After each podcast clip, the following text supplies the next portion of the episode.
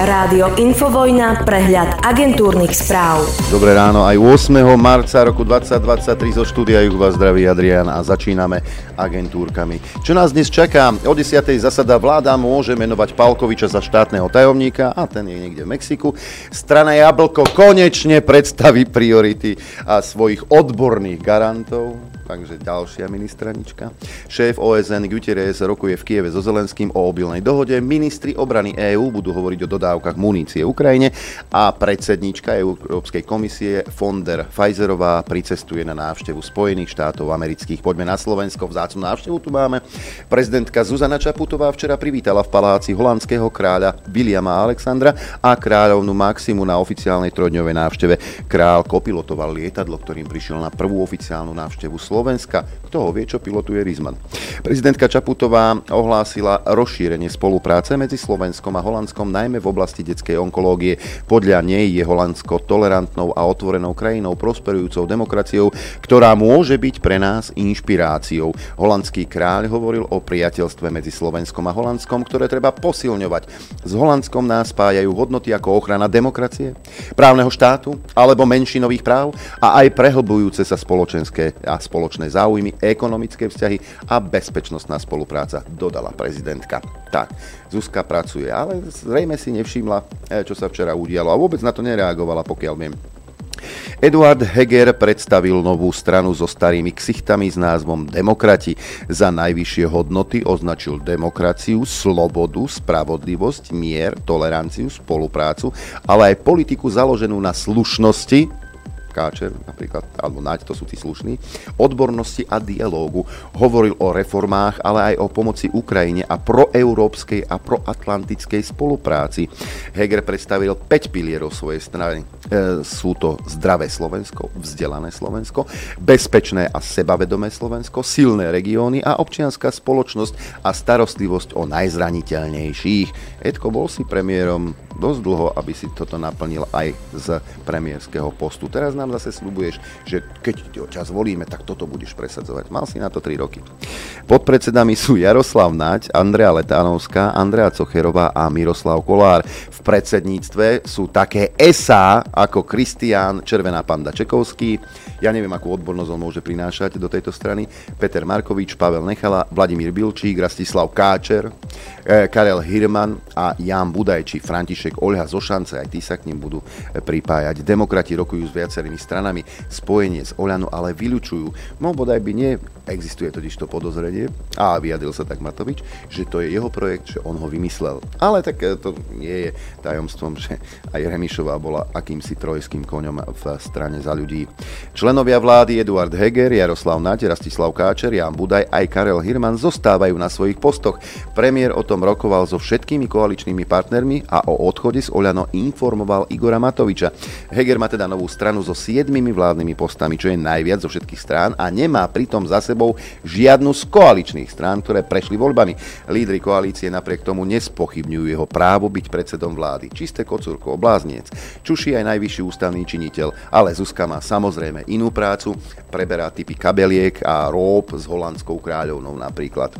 Strany Šanca a Zmena z dola budú rozhodovať o zlúčení s demokratmi. Ich lídry, František Olha a Jan Budaj, budú členmi predsedníctva novej strany. V relácii na rovinu portálu Aktuality.sk to povedal premiér a predseda novej strany Eduard Heger.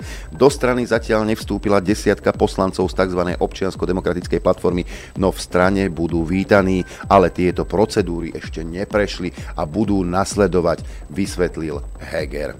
Nevidím dôvod spájať sa z, z, do Oľano 2, reagoval predseda KDH Milan Majerský na ohlásenie novej strany Demokrati. Heger predčasom dostal od KDH ponuku miesta na našej kandidátke, lebo sme si mysleli, že patrí do nášho konzervatívneho hodnotového sveta. Ukázalo sa, že nie, povedal Majerský. No a Robert Fico po ohlásení strany Demokrati vyhlásil, že je to subjekt na objednávku Igora Matoviča. Na tlačovej besede Smeru sa pýtal, či prezidentka mieni mlčať. Za nepriateľné označil, aby ministrami ostali ľudia zo strany, ktorá neprešla voľbami. Líder Oľano podľa predsedu Smeru vyslal Hegera na misiu do iného rybníka, od čoho si sľubuje, že naberie určité percentá a budú môcť v budúcnosti vytvoriť koalíciu tak aj iné veci sa diali a v našich médiách si to všímali len okrajovo. Obžalovaný expolicajt Jan Káľavský vyhlásil, že bude vypovedať, zároveň súhlasil s tým, aby sa jeho výsluch vykonal prostredníctvom videokonferencie zo súdu v Bosne a Hercegovine.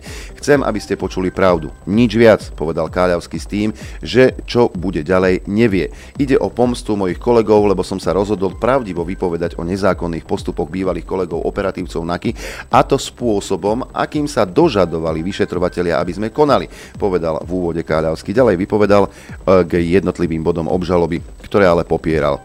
Kaliavský spochybňuje celú obžalobu ku kľúčovému svetkovi Petrovi Petrovovi, ktorý bol jeho informátorom, vypovedal, že je nedôveryhodný. Nikto o ňom nič nevedel, nepočul, ale robil tu veľké zverstvá, vypovedal Káľavský. Pripomenul, že o všetkom vypovedal na inšpekcii. Práve táto výpoveď sa stala dôležitou pre obvinenie vyšetrovateľov Naka Jána Čurilu a jeho kolegov. O tom, aké mali metódy, Káľavský hovoril aj s premiérom Hegerom. Na súde vypovedal povedal o stretnutí v kancelárii Typosu, vtedajšieho riaditeľa Mareka Kaňku. Ex-policajt hovorí, že premiérovi hovoril o tom, ako sa začal lov na rôznych ľudí. Heger mi povedal, že to nie je normálne, čo sa deje, citoval Kaľavský na súde premiéra. Ex-policajt hovoril o tom, že manipulovali výpovede svetkov, ľudí sme lámali, psychicky týrali. Povedal s tým, že to aj za pomoci Petrova, ktorý mal kontakty na advokátov. Zlomom pre Kaľavského, prečo sa rozhodol vypovedať proti kolegom, bola podľa neho smrť policajného ex-prezidenta Milana Lučanského, ktorý spáchal samovraždu údajne vo väzbe na prelome rokov 2020 a 2021. Chcel som mu zapáliť sviečku, dodal Káľavský s tým, že jeho bývalí kolegovia mu povedali, že mafiánom sviečky páliť nebudeme. Káľavský vo výpovedi tvrdí, že sa už po prvom obvinení v máji 2021 po svojom obvinení bál o život a zdravie a preto odišiel zo Slovenska. V Bosne a Hercegovine požiadal o azyl. A teraz jedno malé ekonomické okienko.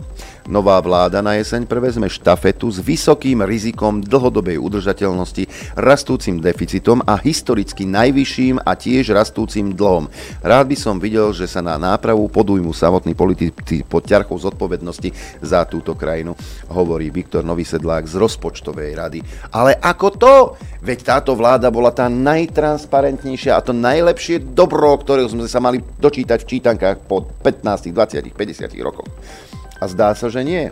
Že tu táto banda na čele s Hegerom a Matovičom, ktorí sa teraz predstavujú ako noví demokrati, ako úplne niekto čistý, tak túto našu republiku e, položili v podstate na kolena.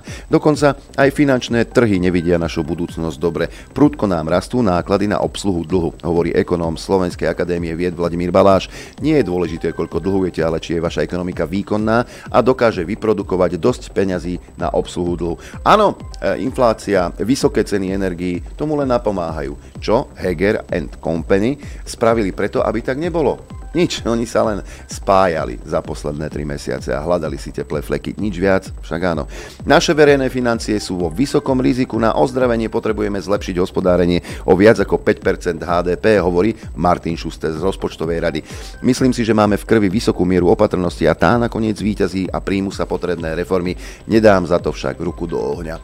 Za tri roky doviedli e, náš štát do takéhoto marazmu. Tí, ktorí sa teraz hrajú na nových demokratov a tých, ktorí majú riešenia, ako povedal Heger.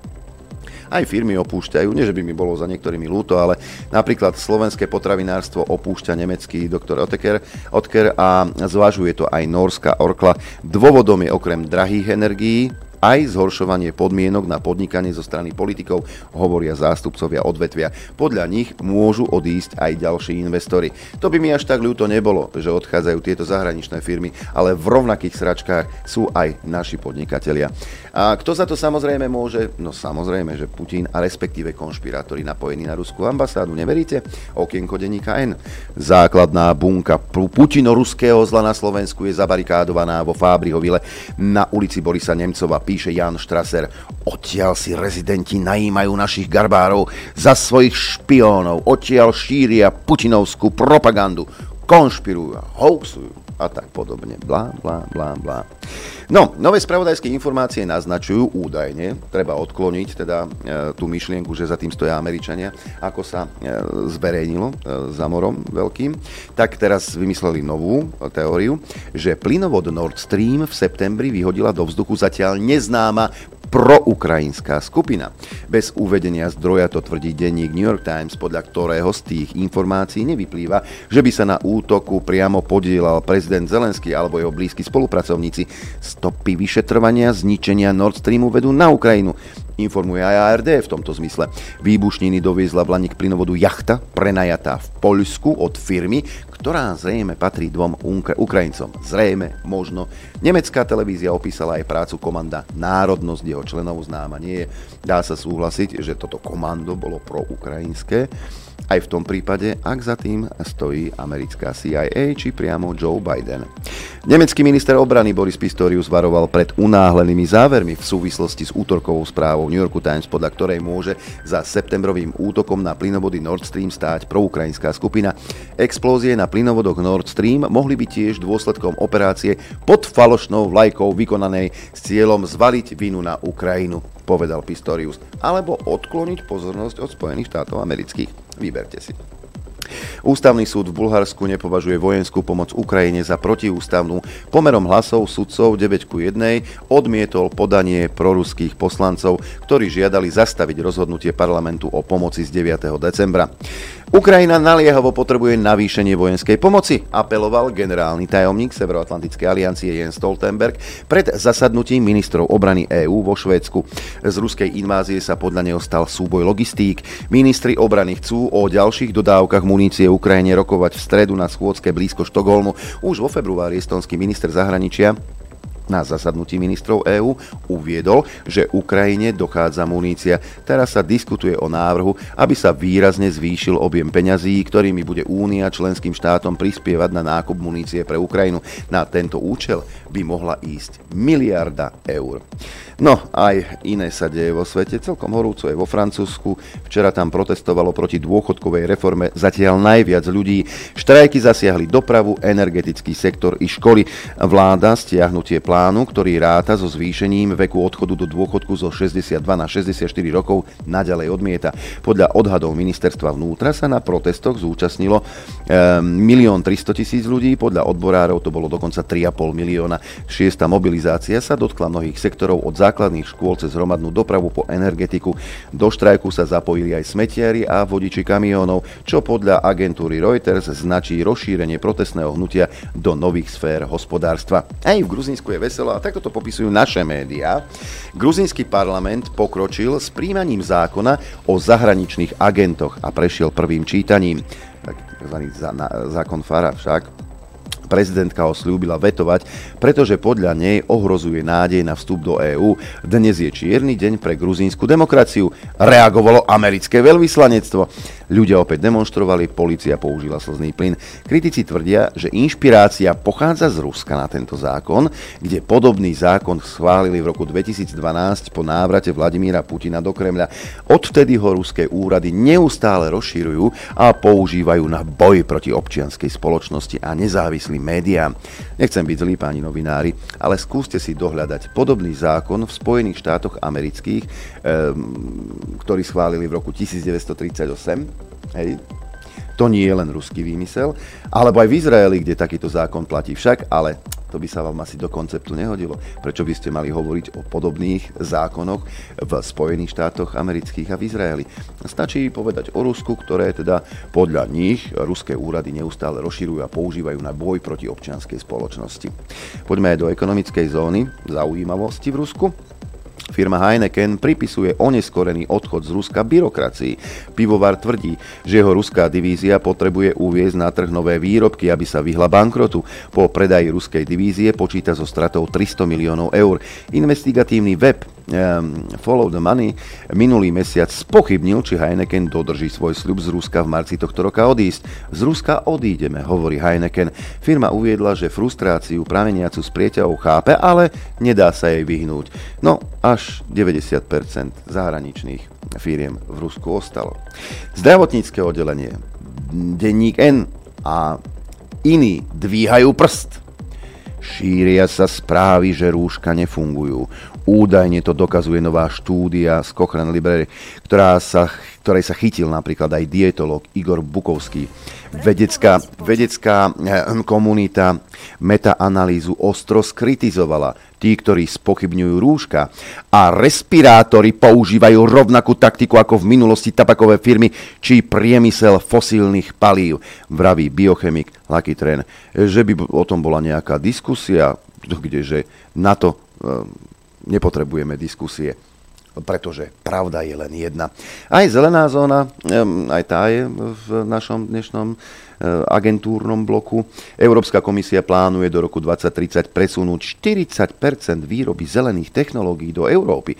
Nový plán pre priemysel prináša zoznam bezemisných technológií, vrátane jadra či zachytávanie uhlíka, ktoré budú prednostne povoľované a financované. No a ešte jedna zaujímavosť, a takto sa obklukov vrátime na Slovensko obľúbená moja kamarátka. Veronika Remišová odmieta, že by si robila promo za verejné peniaze v časopise o eurofondoch. Moje fotografie tam boli absolútne minimálne. Predtým, než ma budete kritizovať, si porovnajte, ako to robili predošlé vlády, s tým, ako to robíme my. No ja jej verím, neviem ako vy. Predpoveď počasia. Tak najprv mapka Slovenského hydrometeorologického ústavu. Celé Slovensko zaliate slnkom, len Soroška vlhká tesne pred vrcholom. Hmla len na chopku a tam je mínus 8 stupňov. Na východe je pomerne teplo na túto hodinu. 6 stupňov v Prešove a Bardejove 7 stupňov v Trebišove, v Tisinci a Kamenici nad Cirochou a 5 stupňov Celzia hlásia Košice, len 4 stupne v Poprade, 0 v Telgáte, ale 6 stupňov v Rožňave, 7 v Lučenci, 6 e, stupňov hlásia aj Sliač, len 3,5 stupňa Liesek, 5 stupňov Žilina Martin 3 stupne, 5 aj v Prievidzi, 6 stupňov Žiar nad Ronom, ako aj Dudince, Hurbanovo, Nitra 8, Piešťany 7 stupňov, 6 v Trenčíne, 5 v Senici, v Kuchyni 8, ako aj v Bratislave a 8,5 stupňa hlási Gabčíkovo.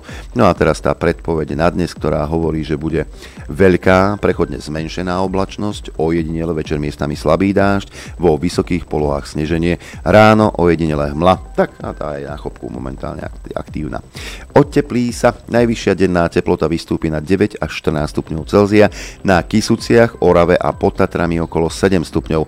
Teplota na horách vo výške 1500 metrov okolo minus 5, do večera minus 1. Fúkať bude južný až juhozápadný vietor rýchlosťou 10 až 35 km za hodinu v nárazoch miestami 50, večer na severe o jedinele 65 km za hodinu. Na horách prudký až búrlivý vietor večer vo vysokých polohách dokonca to môže byť až výchrica. Klobúky si držte. Dopoludne na Infovojne s Adrianom. Aj s akčnou peťkou. Včera sme si predstavili ďalších 5 zvukov, za ktoré môžete hlasovať e, mailom na adresu apzavináč.infovojna.bz a potom sa môže stať tak ako včera Olge, že vám zatelefonujem a oznámim, e, že ste výhercami, že sme vás vyžrebovali a odmenili tým, čo si vyberiete. Tak, e, rýchlosti si e, zopakujeme tie zvuky, za ktoré môžete hlasovať do pondelka do 18.00. E, ešte stále si pripomíname dobu covidovú, lebo toto by sme si mali pripomínať. A predstavte si, pred tým veľkým testovaním, pred tým SNP sa testovali aj poslanci v Národnej rade. A najmä tí koaliční boli nadšení, jak malé deti na pieskovisku. Mňa to strašne štekle, som sa rehotal tam. A ja sa budem testovať aj zajtra, aj pozajtra, aj ďalšie na týždeň. Môj zlatý, aj pozajtra sa budeš testovať. Dobre, ako povieš, tak bude. No, potom prišlo to veľké testovanie, veľmi veľké testovanie tzv. Slovenské národné povstanie a takto sa pred kamery postavil pán Krajniak v maskáčoch a hovoril o tejto operácii. To, čo sme svedkami, to, čo sme súčasťou, je druhé Slovenské národné povstanie. Od roku 1944 sme nečelili takému zákernému nepriateľovi, ktorý je oveľa silnejší ako my, je taký silný, že nedokážu mu čeliť ani tie najsilnejšie krajiny sveta. Zvuk číslo 3, to sme už späť v realite. Zurindu odkopli v spolu, lebo sa zčuchli s Hegerom, tak si zakladá stranu. Priznám sa, dietnejšiu tlačovku som nevidel už dávno. Ak som vôbec dietnejšiu videl, ale v poriadku. E, takzvaný líder Mikuláš Zurinda vystúpil pred kamery tiež. Ja som modrý. Táto partia je modrý. Ak ešte niekto v tejto krajine si môže tak trošku robiť nárok, nárok na patent modrý, tak to z časti môže byť kresťansko-demokratické hnutie. Dámy a páni, my sme modrí. Budete ešte len modrí. Zvuk číslo 4. E, pani Remišová žije na svojej planéte. A planéta sa volá Remišová. A tam je všetko v poriadku, tam je všetko tak, ako má byť. Musíte trieskať hlavu o stenu, pretože my nekradneme.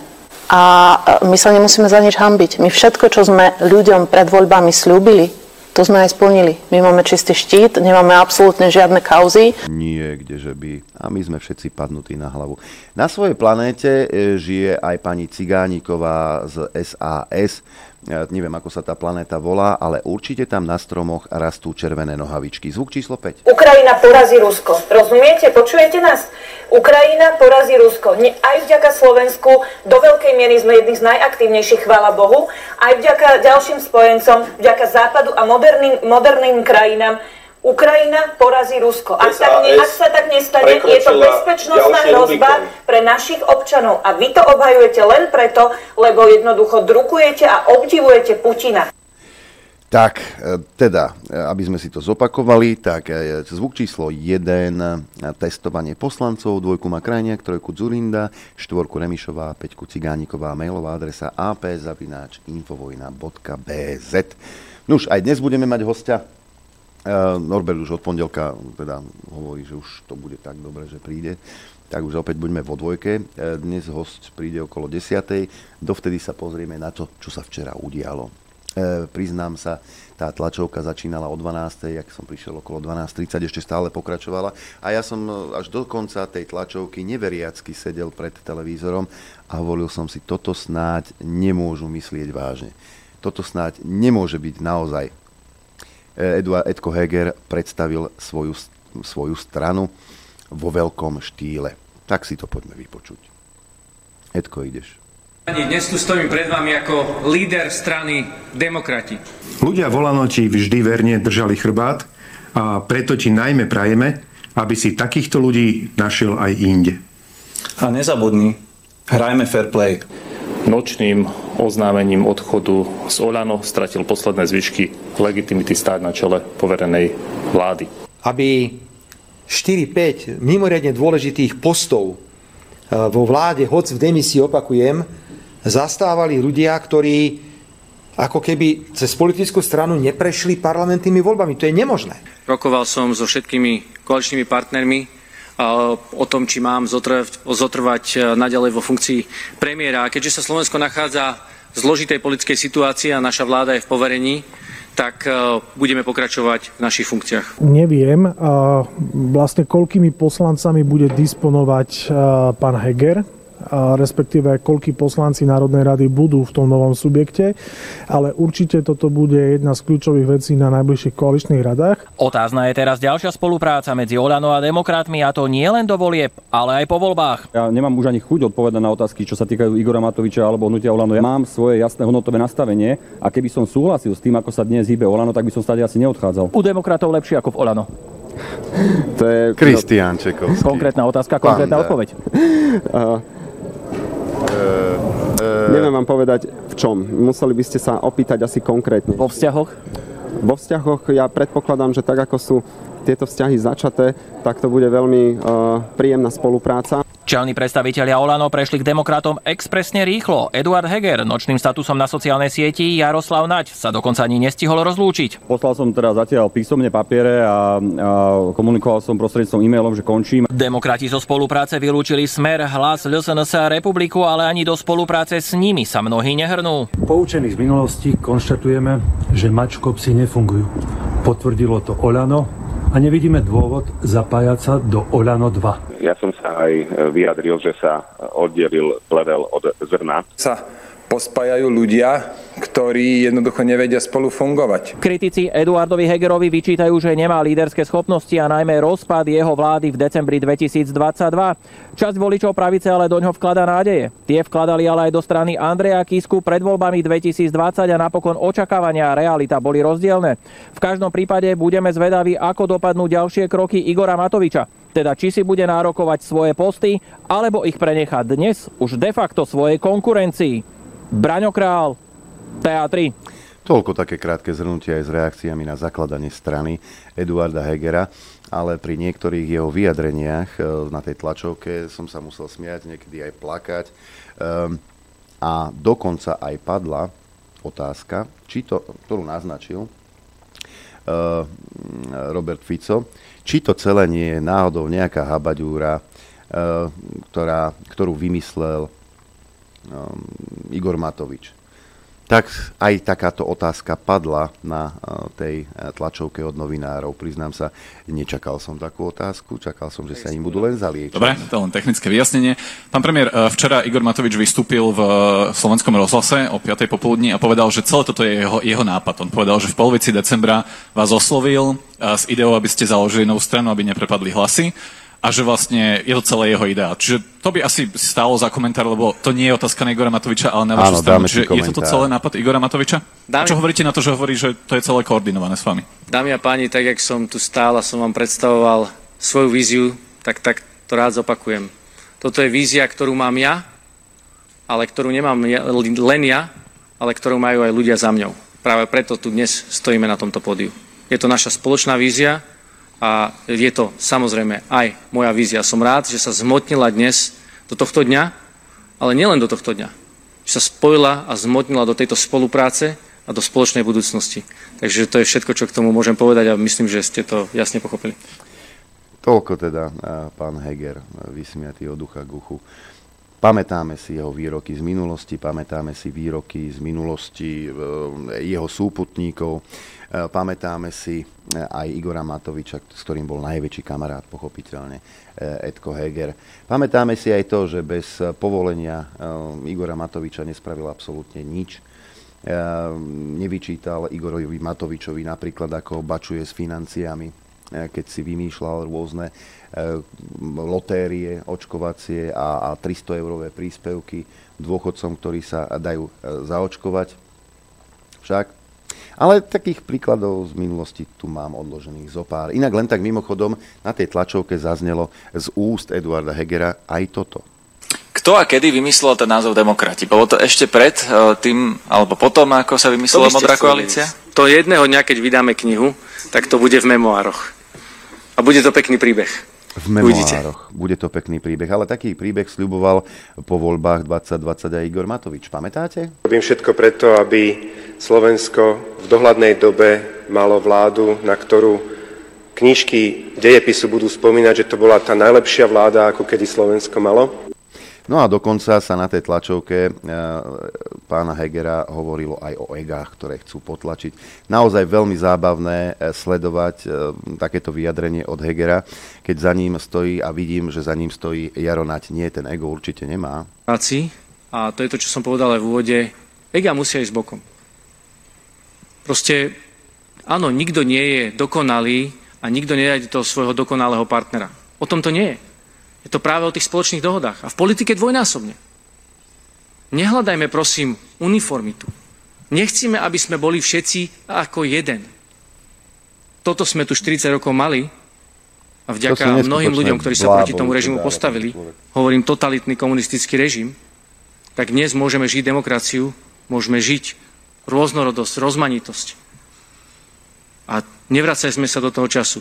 Takže áno, však v demokracii si môžete povedať svoj názor, nemusí sa vám ten názor páčiť, ale v politike je dôležité, aby ste pristupovali k tomu profesionálne. A spolupráca je o tom, že ega idú bokom, že sa spájame pre dobro občanov a pre konkrétne riešenia. To je to, čo som povedal. Že nám ide o konkrétne riešenia. A keď sa držíte faktov, keď sa držíte dát, tak potom emócie vás nemôžu vyrušovať.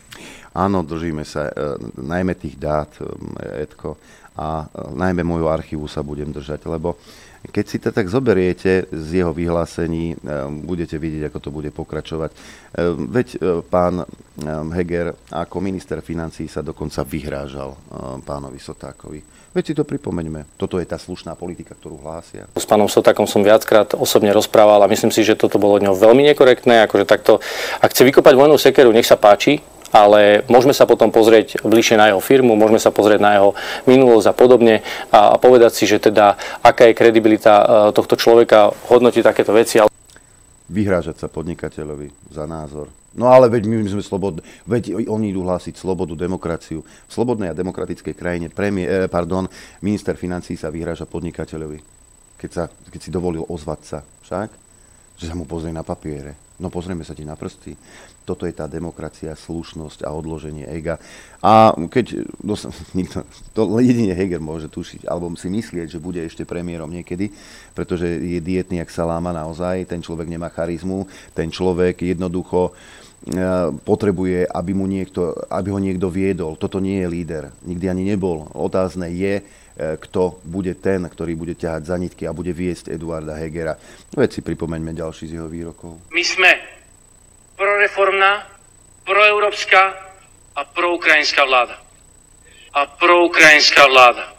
Alebo e, keď hovoril, že oni sú vláda zmeny. Čo zmenil Heger a Matovič? Lebo že vraj vláda zmeny. Čo ste zmenili? Dlh Slovenskej republiky narastol do extrému. L- ľudia na Slovensku sú rozdelení. Cvičili ste tu s ľuďmi e, dva roky v pandémii, robili ste im zlé, porušovali ste medzinárodné dohovory, zákony, ústavu Slovenskej republiky. Toto je tá vaša demokracia, slušnosť a odbornosť? To si robíte srandu. Fakt. Ďakujem pekne. Ešte možno na záver len poviem, uh, ak dovolíte, uh, práve aj v tomto duchu.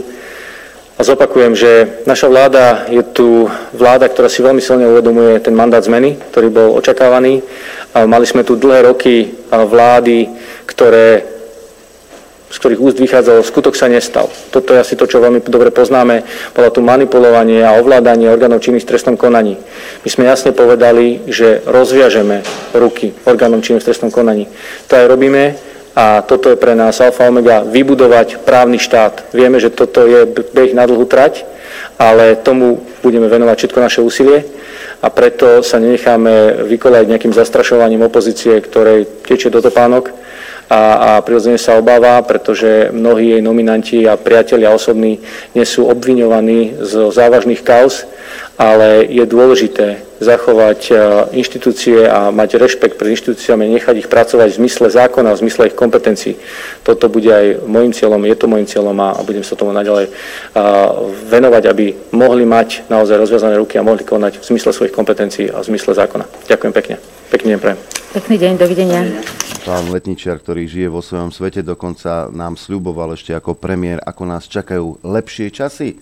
Lepšie časy ale neprišli. A musím povedať, že tá komunikácia je veľmi dobrá. Ja som veľmi vďačný. Aj z tohto miesta sa chcem poďakovať všetkým koaličným partnerom za to, že dávajú plné úsilie, ich ministri dávajú plné úsilie nielen do prípravy, ale do samotnej realizácie uh, týchto vecí. A mohol by som menovať ďalšieho a ďalšieho ministra, či už je to životné prostredie téme, alebo doprava.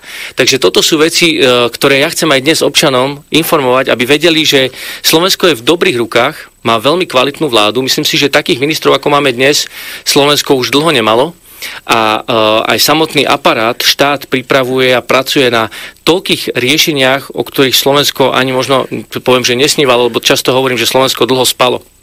A teraz toto sú veci, o ktorých ja chcem dnes občanom povedať a povedať, že čakajú nás veľmi dobré časy. A veľmi dobré časy neprišli. Kto ho vie prečo? Však pán Heger. Ak vysľubujete teraz, aký budete super, a teda to z toho Oľana ste odišli, lebo tam sa to nedalo. A teraz to bude ozaj super, tak e, musím skonštatovať, že ľudia ako vy a tí, ktorí stáli za vami, ste absolútne mi- mimo realitu. Taký Kristián Čekovský, čo a akú odbornosť prinesie do tejto strany? Ako má človek, ktorý sa zobudil včera o 10.00 a pozrel si o 12.00 tú tlačovku, tak ten by možno uveril, že to myslíte úprimne. Lenže tie kroky, ktoré ste robili posledné tri roky, nám ukazujú, že to tak nie je. Že sú to len nejaké plané, nie, nie plané sľuby, ale nerealizovateľné sľuby s tou partiou, ktorú máte za sebou. Nať, Káčer, Budaj, to naozaj toto je to, čo má priniesť zmenu na Slovensku. Veď vy si robíte srandu. Veď spomeňme si, ako a, pán Heger teda po jednom hlasovaní, kde 76 poslancov hlasovalo za jeho návrh, aký bol z toho very happy. Tak 76 poslancov znamená, že táto koalícia vie presadiť dôležité veci, dôležité reformy, ktoré sú pre lepšie Slovensko. To je jasná matematika tohto parlamentu. 76 poslancov. Je to nadpolovičná väčšina všetkých prítomných. Toto je jasný signál, že táto koalícia má podporu v parlamente na to, aby zo Slovenska urobila jednu modernú a úspešnú krajinu. No, Simsalabim a zrazu je tu marec 2023, situácia je úplne iná. Ekonomika ide dole vodou, niektorí investori odchádzajú zo Slovenska, slovenskí podnikatelia padajú na hubu, e, dôchodcovia, e, matky, samoživiteľky, skrátka ľudia, ktorí naozaj obracajú každé euro, e, idú dole vodou, ceny potravín stúpajú, ceny elektrickej energie, plynu, či palivového dreva alebo peletiek idú do výšin, ale ak ste počúvali sluby Eduarda Hegera, tak dnes, 8. marca, sme v podstate raj, v raji, lebo on to tak videl možno v, tomu, v to veria nejakým spôsobom. A ja viem, že oni, najmä Heger a títo letničiari okolo neho si myslia, že Boh teda vstupuje do nich a cez nich koná dobro a oni si naozaj myslia, že všetko, čo robia, vlastne ich eh, kroky vedie Boh. Takže všetko to musí byť dobré. Ten dlh narastol. To je realita. Mnoho ľudí v gastre skončilo. Koľko ľudí nemuselo zomrieť na Slovensku.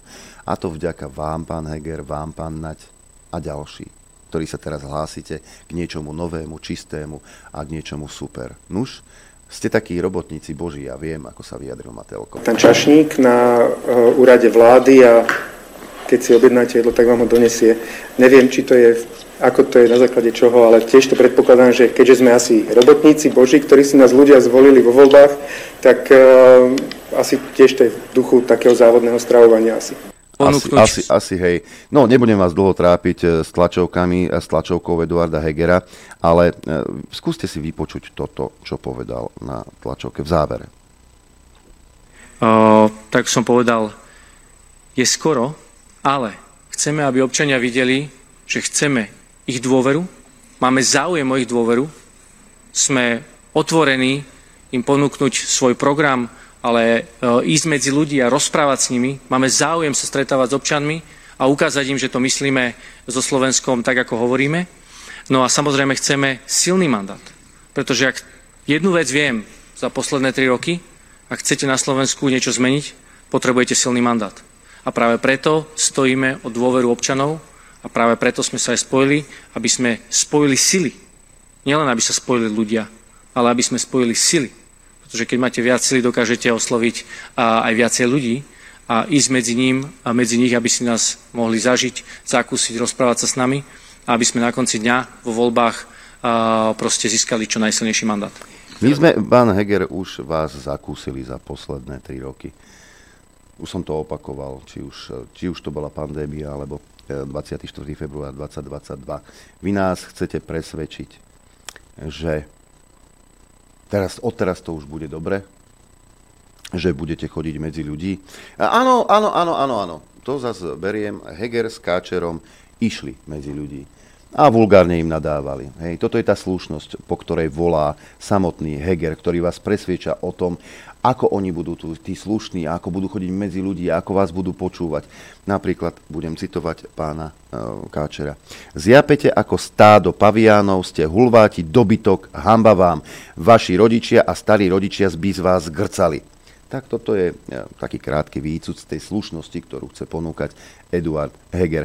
Veď konec koncov si tohto pána, teda pána Káčera, môžeme vypočuť. Hraj, mašinka. Denník pravda. Pán minister Káčer, zostanete v, v, v tomto strane alebo hnutí aj potom, ak nedostanete ministerskú stoličku?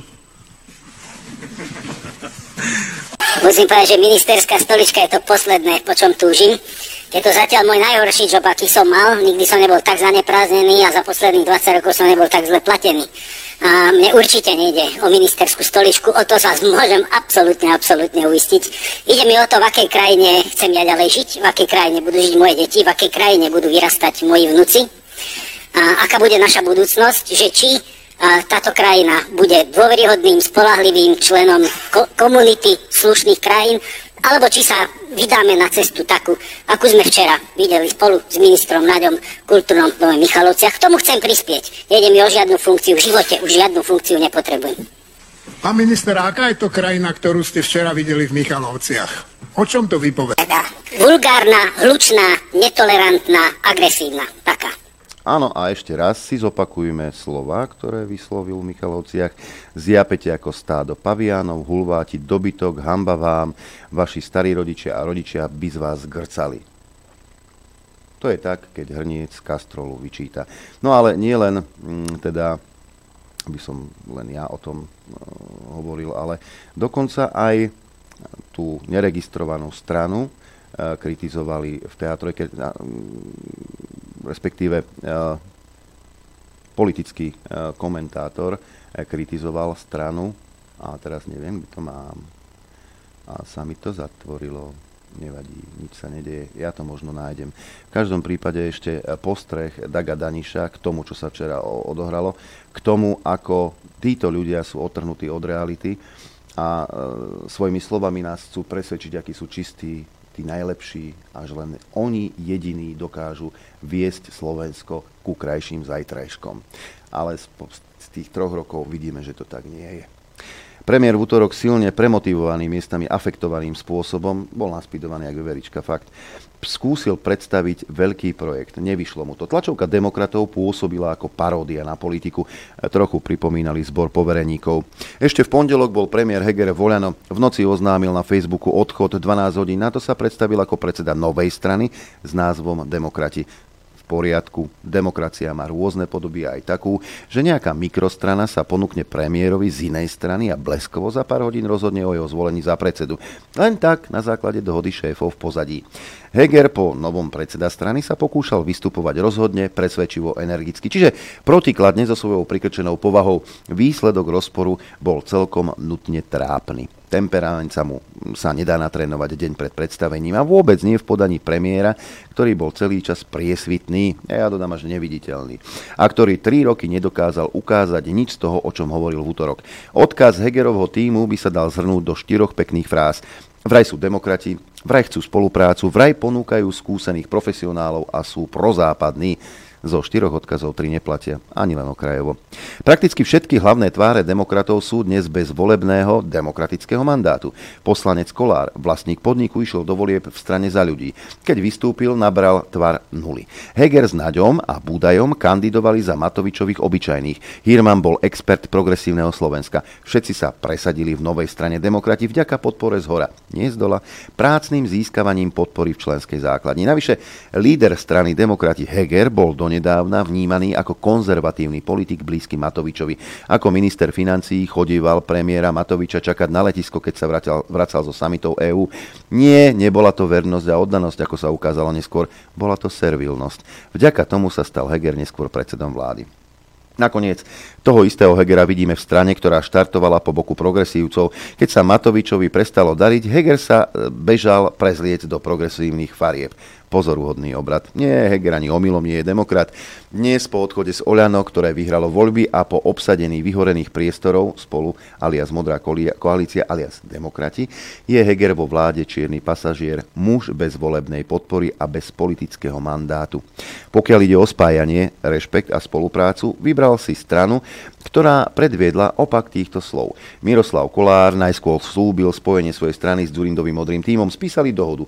Stranu premenoval na modrú koalíciu. Keď zaklopali na dvere nad Hegerom, vystúžených prieskumami, Kolár okamžite Zurindu podrazil. Zlúčovací snem zrušil a stranu odovzdal Hegerovi bez snemu a opäť ju premenoval. Muž spolupráce? Ha, skôr šmelinár, ktorý dvakrát predal ten istý tovar. Len prebalil škatulu a prekreslil ju novým názvom. Dvakrát za pár týždňov. Následky podrazený modrý tým zakladá novú stranu. Hegerovi demokrati neukázali nejaké spájanie síl, ale len skládku použitých, opakovane recyklovaných veteránov. A nie len to. Heger tvrdí, že ponuka širokej spolupráce neplatí pre Oľano. Dištancoval sa od Matoviča, ako mu prikázali jeho noví páni a zároveň ostal vo funkcii premiéra, ktorá patrí obyčajným. Jednoducho slova ako demokratia a spolupráca vyznievajú v podaní zúčastnených naozaj parodicky. To isté platí aj o ich presvedčení, že sú skúsení profesionáli s výsledkami. Kto? Premiér, ktorý nechal odstreliť a ponížiť svoju vládu a ktorý potom hneď po jej zosadení a odvolaní skúšal vybaviť jej pokračovanie do roku 2024, slávna 76 minister Naď, ktorý riadi rezort s úchom na telefóne a odrieka yes a ktorý kritikom nadáva do opíc alebo do hávede. Minister a diplomat Káčer, ktorý ničí vzťahy s Maďarskom, odporcov vojenskej politiky vlády verejne posiela no to až nemôžem povedať, a stiažuje sa, že dnes má ako minister svoj najhorší a najslabší platený job. Títo páni majú od demokracie zmyslu pre rešpekt a aj od profesionality neprekonateľne ďaleko. Jediné, čo na ich profile sedí, a je to, že sú pro, prozápadní. Áno, sú, presnejšie, sú silne proamerickí vzorne, poslušne, zväzácky proamerický. A tým sa dostávame k pointe projektu. Jeho misiou je pozbierať všetkých povereníkov s chabou verejnou podporou, ohybným charakterom a príkladnou oddanosťou Washingtonu a Londýnu a zachrániť ich v slovenskej politike aj po voľbách aby naďalej mohli slúžiť. V roku 2019 bol do podobného projektu angažovaný Kiska. Mal na to skvelé predpoklady, bol tvárny, vymodelovali si z neho proatlantického lídra. Dnes má podobnú úlohu Heger. Aj on je tvárny, aj z neho si modelujú poslušnú a dobre zorientovanú figurínu. Tieto projekty raz Kiskou, potom Hegerov majú však jednu principiálnu chybu. Sú umelé, rovnako ako ich plastelínoví lídry. Nevyrastajú zo slovenskej spoločnosti, nepremýšľajú o slovenských záujmoch, neponúkajú slovenskú politiku, len opakujú frázy z predpísanej atlantickej línie. Problémom pritom vôbec nie je európska a západná orientácia Slovenska a jeho vlády. Slovensko je súčasťou Európskej únie, súčasťou Severoatlantickej aliancie, partnerom Ukrajiny a bolo by neprezieravé spochybňovať to. Hlavným problémom je prepálená nadpráca ľudí ako Káčer, Hirman Heger, ktorí v aktivizme a siláckej retorike predbiehajú aj anglosaské vzory. Ešte to dám aj nať.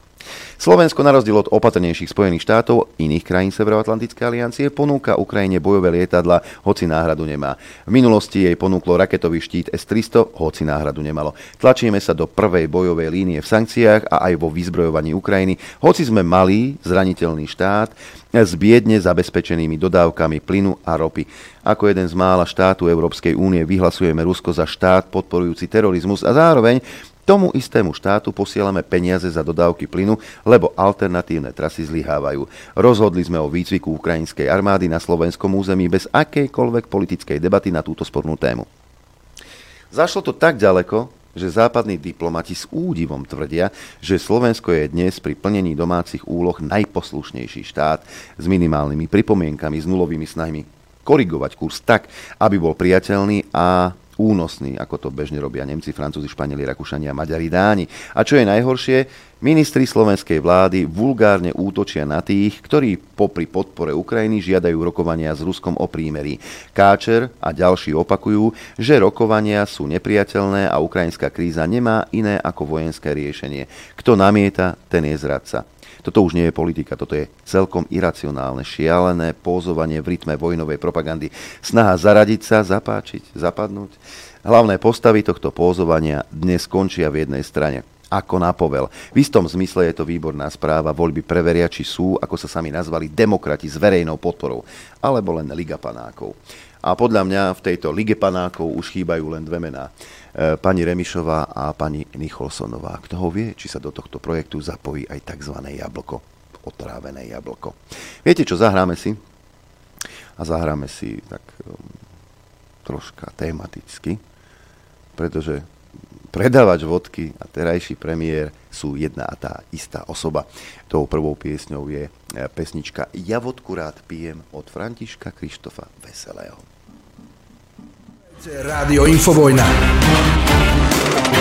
Dobré ráno, priatelia. E, v poslednej dobe sa dočítam v rôznych periodikách, samozrejme tých mainstreamovo ideologicky čistých, ako niektorých ľudí treba odstrániť e, ústavnými nejakými zákonmi e, z mediálneho priestoru, napríklad takého Danka, Banáša, po prípade Chmelára, lebo nemajú ten správny názor. Pozor, za Komanča sa to volala cenzúra, samozrejme. Dnes je to vytlačanie z priestoru nepohodlných názorov. Však pripravuje sa zákon, ktorý takéto osoby vytlačí e, z tohto priestoru, lebo nedaj Bože by občania Slovenskej republiky zmýšľali inak, ako je prikázané svetou církvou liberálnou. E, okrem toho napríklad sa hovorí aj o Lubošovi Blahovi, som sa dočítal, že to je, to, je, to je najväčšie zlo, aké tu existuje. A keďže najväčšie zlá sa spájajú, tak na tieto veci som sa chcel opýtať priamo Luboša Blahu, ktorý sedí oproti mne v štúdiu Juhu. Dobré ráno. Ďakujem pekne za pozvanie. Ja som veľmi rád, že som sa dostal cez vrátnicu. Naposledy v slovenskom rozhlase sa mi to nepodarilo, ale vidím, že sú aj slobodné médiá. Áno, áno, možno je to aj tým, že vrátnicu nemáme, ale e, náš Maťo aj s Kupkom vám splnili sen, pretože na tom pozadí vzadu, ktoré máte za sebou, telkáči vidia, je štúdio RTVS Rádio Slovensko. Takže predsa len sa to podarilo. Však áno. Som rád, že som tu aj s pani Martou Jačkarovou. Bože môj, pozdravujem. Ďakujem. Vítajte v našom kolektíve. Pán Blaha, ako to teda bolo s tým? Nech, nech to máme od vás, teda, e, lebo že vraj ste to mali pripravené, že ste prišli s kamerou a že to bola cielená provokácia. Ja na to rád odpoviem len, aby sme začali tým, čo je dneska dôležité, MDŽ, Medzinárodný deň žien, aby sme náhodou nezabudli pogratulovať ženám k tomuto krásnemu sviatku. Pre nás lavičiarov strašne dôležitému, lebo ide o e, práva žien na uh, rovnoprávnosť, na to, aby mali odmenu za prácu, aby boli spravodlivo odmenované, sociálne práva, boj proti vykoristovaniu. To je veľká téma. MDŽ už pomaly vyše 100 rokov. Len by som pripomenul, že veľa sa hovorí o tom, že MDŽ uh, vzniklo v Spojených štátoch amerických, keď uh, štrajkovali krajčírky v roku 1908, čo je samozrejme pravda, ale oni štrajkovali 28. februára a ten 8. marec sa začal zaužívať v Európe práve preto, že ho používali aj Nemci, ale najmä Rusi. A to je veľmi zaujímavé práve preto, že dneska sa na všetko ruské rado zabúda. V roku 1917, práve 8. marca, povstali rúské robotničky a de facto zvrhli vládu a povstali s heslom, ktoré je aj dodnes aktuálne. Chlieb a mier. A myslím si, že to by sme si mali pripomínať, že naďalej musíme bojovať za lacnejší chlieb a za to, aby sme mali mier a že aj to je jedna z krásnych ľavicových tradícií MDŽ. Takže ešte raz ženám všetko najlepšie, mamičkám, babičkám, manželkám, milenkám, priateľkám, všetkým súdružkám Všetko najlepšie k MDŽ. A teraz k vašej otázke. Ak... Uh, ja ešte, ešte musím doplniť niečo, lebo som sa dočítal v našich médiách, že to je vlastne taký komunistický Valentín. Ale máme jednu výčitku, ako e, keď som teda tá Jančkárová, prečo ste mi nepriniesli kyticu kvetov? Dobre, poďme k tej rtvs Ako to teda bolo? Lebo hovorili teda, ja čítam tie mainstreamové médiá, mm. verím a vy ste určite prišli provokovať do tej rtvs keď teda pán Kerry nemohol prísť do vysielania a miesto neho ste prišli vy. Ako to teda bolo? Bolo to takto. V útorok v ten týždeň e, sa nám ozvali z RTVS, že ide do relácie Jaroslav Naď, náš e, stihodný minister obrany, ktorý rád chodí do diskusí sám a kde nadáva ľuďom, že sú háveť a opice. A tak sme ponúkli, že by sme mu dali e, smere oponenta, ktorý by mu to dokázal pekne natrieť a teda bol som nominovaný ja, Luboš Blaha, ako podpredseda strany, ktorý sa venuje zahraničnej politike. Úplne korektné a takýmto spôsobom sme to no, komunikovali RTVS. V zápäti došla okamžite odpoveď, že náš Matisek, ako sa mu tedy hovorí, uh, jak sa to povie slušne, pustil do gatí. Pustil do gatí a že teda on s Blahom nepôjde, odmietol ma čo by za normálnych okolností, keby ste boli niekde v BBC, v CNN, normálnych médiách, znamenalo, že by tam bola prázdna stolička. Že teda Naď odmietol, Naď sa po, pokakal, Naď e, je z Babeli, to znamená, že bol by som tam ja sám. Ale nie. RTVS naopak povedal, že musíte vy v smere, ak tam chcete vôbec byť, poslať niekoho iného. No tak toto sa už opakuje asi dva roky.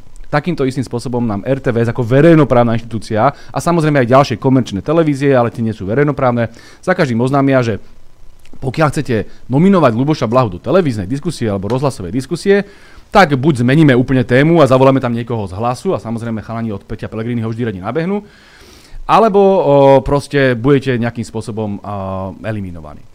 To znamená, že my sme poslali uh, Mariana Kerryho, takýmto spôsobom sme boli opäť dotlačení, ale čo Čer nechcel, Marian Kerry v piatok nemohol ísť, lebo mal nejakú zdravotnú indispozíciu. Lebo sa to prednahrávalo, lebo nadišiel Áno, tak, zase rokovať. Sobotu, sobotu to malo byť ako odvysielané, ale v piatok sa to prednahrávalo do poludnia, myslím, 10.30. A teraz, nebola iná možnosť. Ja by vám naozaj kúsok od rozhlasu. Zavolali mne z centrály Smeru, že poď tam, že skúsime ťa tam teda nejakým spôsobom takto dostať. A ja im hovorím, v poriadku, nie je problém, však predpokladám, že to dopadne buď ako na Markíze kedysi, keď som takto na poslednú chvíľu došiel a tá relácia s pani Remišovou sa odvysielala, alebo to dopadne ako v teatrojke, jedného dňa som tam takisto došiel bez toho, že by som bol ohlásený a tiež to bolo s pani Remišovou, tá odmietla aj som mal diskutovať, lebo sa bála, tak sme to rozdelili. Peter Bielík veľmi profesionálne povedal, polovica relácie s Remišovou, polovica s Blahom. Vybavené. Existujú vždy riešenia, hej. No len teraz uh, Hrozilo samozrejme, že RTV sa zachová, ako sa nakoniec zachovala a preto mi na centrále hovorili, že zoberieme radšej kameru a ideme to náhrať, keby náhodou. Hej? Ale nerátali sme s tým ako možnosťou, pretože naozaj, že by si takéto niečo lajzla verejnoprávna inštitúcia, to sa nám nechcelo veriť. Ale do toho sme išli teda tým pádom s kamerou. No a došli sme na vratnicu a tam ani, ani nepáchla Jančkárova, tam ani nepáchol Hrivnák, čo je dramaturg RTVS, alebo nebude aj riaditeľ Mácha a tak ďalej. Nie. SBS-kar. SBS-kar mi oznamoval, že ma tam nechcú, že, že nať odmietol, že nemôžem tam teda ísť a tým pádom uh, som bol týmto spôsobom cenzurovaný v slovenskom rozhlase, čo je podľa môjho názoru absolútny škandál, pretože uh, aby dostal teraz luxusný priestor nať hodinu na to, aby z Jančkarov, ktorá má totožný názor ako on, ktorá nedokáže robiť nejakú oponentúru, aj keď sa vyhovárali, že oni uviedli teda prázdne kreslo a ona mala byť teda tou oponentkou formálne, on tam dostal hodinový priestor na tupú americkú propagandu, na obhajobu vojny, na obhajobu všetkých tých svinstiev, ktoré vláda robí bez opozície, ktorá bola prítomná v rozhlase na vratnici, ktorú nechceli pustiť uh, eh, SBS-kari. Čiže považujem to za úplne absurdné a potom sa to tak krásne obratilo, že my keď sme na druhý deň v sobotu spravili tlačovú konferenciu pred pyramidou, že teda došlo k cenzúre, došlo k naozaj k niečomu, čo je nebývalé, že by opozícia, ktorá bola prítomná v relácii, nemala, nedostala priestor, bavíme sa naozaj o smere, čo je štandardná ľavicová opozičná strana, najväčšia uh, parlamentná strana opozičná na Slovensku. A ja som podpredseda tej strany, hej, čiže to nie je tak, že došiel nejaký radový člen niekde zo Spíske Novej Vsi a povedal si, že chce byť v rozhlase. Bol som nominovaný stranou, strana bola oslovená, čiže všetky veci boli splnené. A oni zrazu sa rozhodnú, že nie, Blaha ísť nemôže, lebo ten má nesprávne názory, Smer nedostane priestor tým pádom. A my sme sa sťažovali, úplne legitímne sme povedali, že teda budeme samozrejme politicky bojovať s pánom Machajom, ktorý je nominantom Olano a že budeme sa snažiť, uh, aby takéto veci sa neopakovali, tak z nás potom ešte robili tých satanov, tých diablov, lebo potom niekto napísal nejaký starček, 77-ročný, najväčšie ohrozenie Slovenska od druhej svetovej vojny, chápete, 77-ročný dôchodca, napísal niečo škaredé pani Jančkarovej a tým pádom sme museli samozrejme dva týždne riešiť a celá NAKA, kuklačie, všetci riešili pána Starčeka, lebo si dovolil napísať niečo škaredé Jančkarovej a z toho bola najväčšia slovenská tragédia od druhej svetovej vojny. Veď toto je tak absurdné. Ja už naozaj myslím, že oni robia dokonca školácké chyby a to bude posledná veta k tomuto, v tomto stupe. Viete, keby ma tam pustili s tým Naďom, ja chápem, že Naď sa bojí, dobre, on, on to nezvládne, ale keby našiel tú odvahu a išiel do toho súboja, tak to nikdy neskončí 10-0. To je v tom futbale. Hej, že to bude zápas. On bude mať svoje argumenty, ja budem mať svoje argumenty. A aj keby mal ten najhorší deň a aj tú najväčšiu slinu, stále to skončí 3-2, 3-1. Že to sú vždy výmena argumentov a ľudia, ktorí fandia povedzme pravici a Amerike, tak tí budú pohovoriť, že Naď bol lepší a tí, ktorí fandia mne, že Blaha bol lepší. Tak toto vždy skončí v tých diskusiách, hej? Ale on prehral kontumačne 10-0 však to celé Slovensko vidí, že to bola cenzúra, že tam proste sa zlakol, že nechcel s tým blahom ísť. A prečo sa ho tak veľmi bojí, keď neustále v každej relácii hovorí zlý Fico, zlý Blaha, zlý Smer? No tak mal možnosť konfrontovať tieto názory. Ja si, ja si myslím, že teraz e, prišiel veľkú možnosť, lebo keď on sa cíti argumentačne a na tú pravdu, že on má tú pravdu, Toto... tak Blahu mohol útrieť ako podlahu. Presne tak, presne. A tým pádom hovorím, oni robia školácké chyby. Takýmto spôsobom by možno vyhrali viacej, ako teraz de facto z nás robia martírov, úplne zbytočne, však my sme normálne došli do tej relácie, chceli sme diskutovať a keď zoberte si, že ešte aj tá eh, tá prostoduchá Remišová našla dosť odvahy na to, aby vtedy na Markize išla so mnou. Aj keď bolo to na poslednú chvíľu a veľmi musel, myslím, ten pán Kovačič prehovárať, ale išla. Ako baba išla a tuto Matísek nie. Je to naozaj smiešné aj nehodné ministra obrany, že Chalanicko s modrou krvou, ktorý a knižkou. feudál, rytier a zlakne sa Luboša Blahu a diskutovať s ním. Je to, je to smiešné a de facto im to podľa mňa vôbec neprospelo. Samozrejme, tá propaganda, ktorá nasledovala, že zlý smer môže za to, že tu terorizujú novinárov a podobné nezmysly.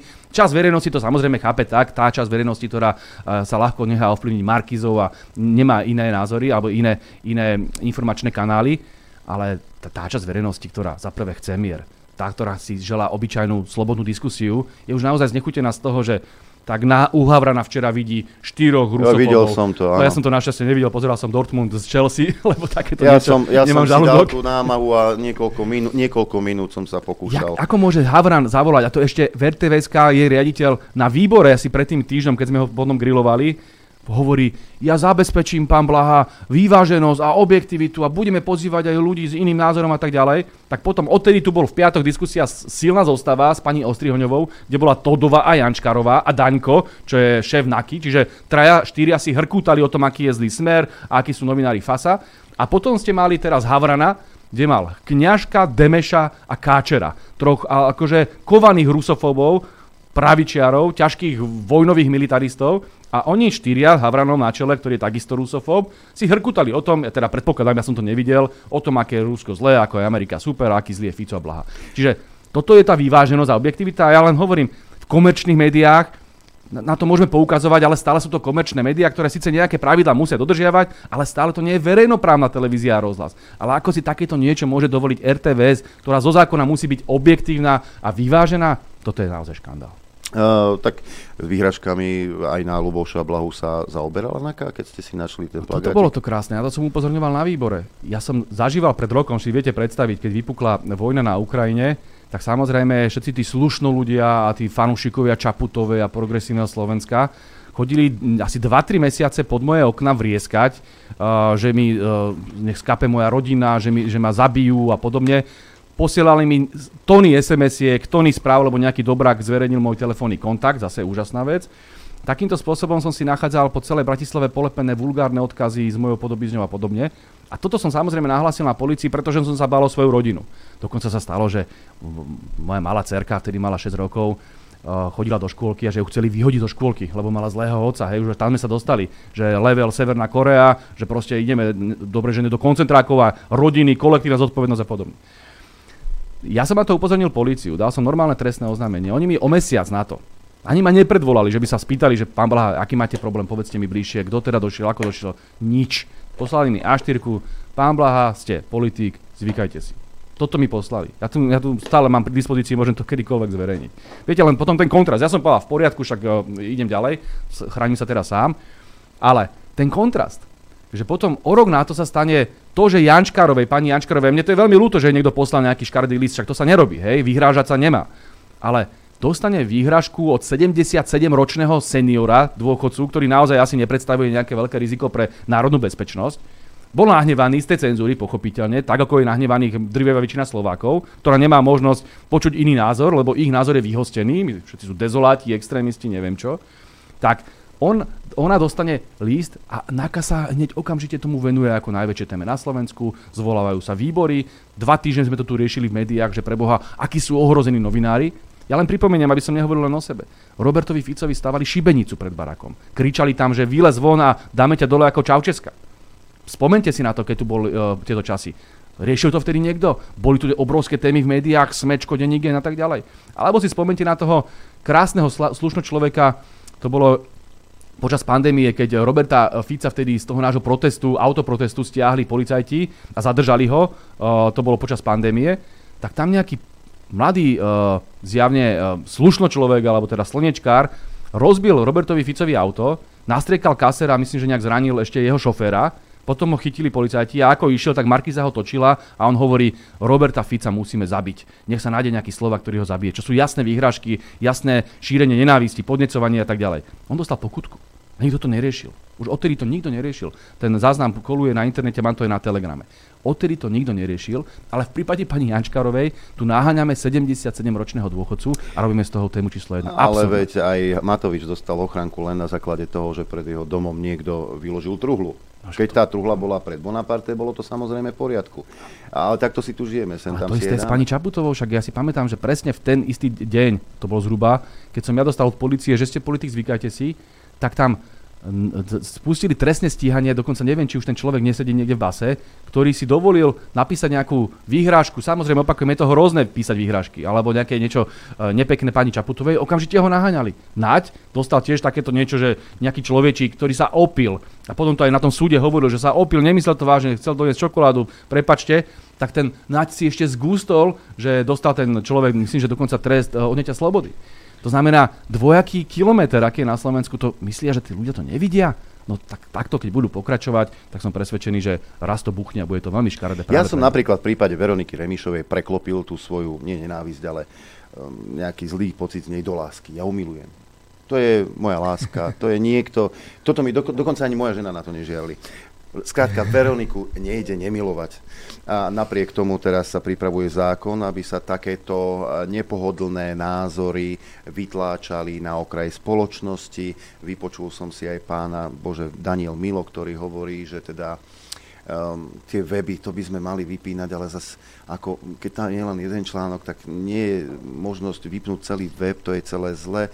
Ten zákon cez ne, o, o MBS nám neprešiel a nevieme, ako by sme mali na to ísť, ale určite musíme niečo spraviť, lebo tieto zlé názory Môžu dokonca, a to som išiel do kolena, som sa rehotal, že toto snad nemyslí vážne, dokonca takéto názory môžu ohroziť bojaschopnosť ozbrojených síl Slovenskej republiky. Hej. E, takéto zákony sa chystajú do parlamentu. Ja neviem, povedzte mi vy, ale mne to pripadá, že, že cenzúra pred 89. to bola len to bol čajíček pro batolata. To, to, čo sa deje dnes, ja som sa dokonca, mnohí si to pamätajú, a stretol som sa na pochede zamier s pánom Tónom Seleckým, členom Bratislavskej peťky, ktorý tu v štúdiu Juch, a to bol rok 2019, hej, to nebolo e, počas covidu alebo tak, keď som sa ho pýtal, nech porovná teda tú dobu, on, človek, ktorý bol postihovaný e, tou vládnou garnitúrou pred 89. bol zavretý, robili mu dookola domové prehliadky. A keď som sa ho pýtal, že, že nech mi to porovná tú dobu spred 89. a nech mi porovná dnešok, tak on mi povedal, toto je stokrát horšie. Dnes by som povedal, že už až tisíckrát horšie, pretože oni vážne uvažujú nad tým, že názory, ktoré sú pre nich nepohodlné, a to sú zhrození z každého prieskumu, e, ktorý vychádza, že tí Slováci, až 60% toto, až 70% toto, tak oni tieto názory chcú úplne vytlačiť. A tých, ktorí majú iný názor, nejako postihovať. A teraz ako postihovať? Zavrú nás? No. Vysťahujú nás niekam? Ako Čekán chcel vysťahovať e, do, do krajín e, t, v Afrike tých, ktorí odmietajú očkovanie a testovanie? Kam to až, no. A kam to až zájde? Ono to tragédiou je, že pred tým rokom 89 tu bola studená vojna. To znamená, že tu boli dve, dva bloky, kde mali na seba namierené jadrové zbranie a naozaj tu hrozilo, že prepukne tretia svetová. A v tej chvíli tí komunisti, ktorí vládli, teda hovorili, že áno, sme ohrození, preto oni to samozrejme nenazývali cenzúrou, preto budeme obmedzovať slobodu slova. Nemusíme s tým súhlasiť, nesúhlasíme, ale stále sa bavíme o tom, že takýto bol kontext. Aký máme kontext dneska? Je tam nejaký lokálny spor niekde na uh, východe Ukrajiny, samozrejme, uh, vojnu nechce nikto, ale nie je tu žiadna studená vojna, ani nie je tu nejaký teda predzvec tretej svetovej, zatiaľ nie. A teraz, tuto máme režim, ktorý sa oháňa slobodou slova. Ten bývalý režim sa týmto nejak ex- extrémne neoháňal, ale tento režim sa oháňa tým, že chceme žiť v poperovskej otvorenej spoločnosti, spomente si Soros a tak ďalej, hej, že všetky názory musia byť vypočuté, pluralita, demokracia, sloboda. A potom tu máte realitu, ktorá veľmi úzko pripomína, ako ste spomínali, 30. roky v 20. storočí, kedy reálne každý s iným názorom bol posielaný do koncentráku alebo bol nejakým spôsobom perzekuovaný. A ja som presvedčený, že najkrajší príklad je Jan Čarnogurský. Lebo to je tak ubohé, že človek, ktorý bol dizidentom počas bývalého režimu, je opäť dizidentom počas dneska slobodného, demokratického, kapitalistického režimu. Človek, ktorý sa nemôže dostať do e, slovenskej televízie a keď ho tam raz predsa len zavolali, tak bol odvolaný šéf spravodajstva Váhram Čugurian, doteraz si to pamätám, lebo preboha spravil takú hroznú vec, že zavolal človeka s iným názorom, navyše váženého človeka, ktorého ešte aj tá pravica e, svojím spôsobom mala by vele byť, keď bol tým veľkým dizidentom a bojovníkom proti bývalému režimu. Ale Tých príkladov je viac. Zoberte si, že celosvetovo známy profesor ekonomie Jeffrey Sachs je odvysielaný v teatri a povie názory, ktoré sú veľmi podobné strane smere asi aj našim dvom, že teda ten mier sa dá dosiahnuť jedine rokovaniami a nevyzbrojovaním, lebo to vedie iba k naozaj k eskalácii a k možnej uh, tretej svetovej vojne, tak oni ho vymažú z archívu, lebo si dovolil povedať niečo zlé. To isté platí o Johnovi Merzheimerovi. To je, ja som politolog, ja vám len poviem, že to je jeden z najvýznamnejších uh, medzinárodných analytikov vôbec. To je niečo ako Albert Einstein vo fyzike, hej, že eh, chvala Bohu ešte žije. V každej učebnici nájdete štruktúrálny realizmus, tzv. útočný štruktúrálny realizmus, John Merzheimer. Naozaj kapacita. A tento človek hovorí presne to, čo my. Že tu Rusko cíti existenčnú hrozbu a pokiaľ by nejakým spôsobom malo prehrať túto vojnu proti Západu, tak je ochotné použiť aj jadrové zbranie, pretože to je existenčná hrozba. My teraz nemôžeme eskalovať tú vojnu do tejto miery, pretože sme normálni a chceme mier pre Boha. Nechceme asi zanik života na planete. Toto hovorí John Merzheimer. Samozrejme, v slovenských médiách sa to neobjaví, ale každý, kto hovorí toto isté, je podľa nich dezolát, extrémista a podobne nezmysly. A samozrejme, že takýmto spôsobom, pokiaľ sa bude pokračovať, tak to nemá nič spoločné ani so slobodou, ani s demokraciou, ani s nejakou otvorenou spoločnosťou. To je čistá totalita. A ja by som možno spomenul, keď už o tom hovoríme, príklad, ktorý je veľmi aktuálny. Dneska je myslím práve súdne pojednávanie s Petrom Marčekom, čo je bývalý poslanec Národnej rady. ktorý si dovolil počas pandémie napísať status, keď zomrel Milan Lučanský, že ľudia, poďte si ho úctiť. Ale on dokonca nenapísal, že poďte si ho úctiť. Vtedy boli pandemické opatrenia. On by si povedal, že bolo by dobre si ho úctiť, niečo veľmi neutrálne. A dneska ho policia, táto Hamranová chamrať, naháňa za to, že vraj podnecoval. A chcú ho odsúdiť. Je obžalovaný za to, že podnecoval. Koho podnecoval? V čom? Že si máme vyjadriť úctu Milanovi Lučanskému, generálovi, ktorý tu uh, pobil uh, mafiu a zachránil Slovensko pred to, to mafiou. To naozaj, že toto je zločin.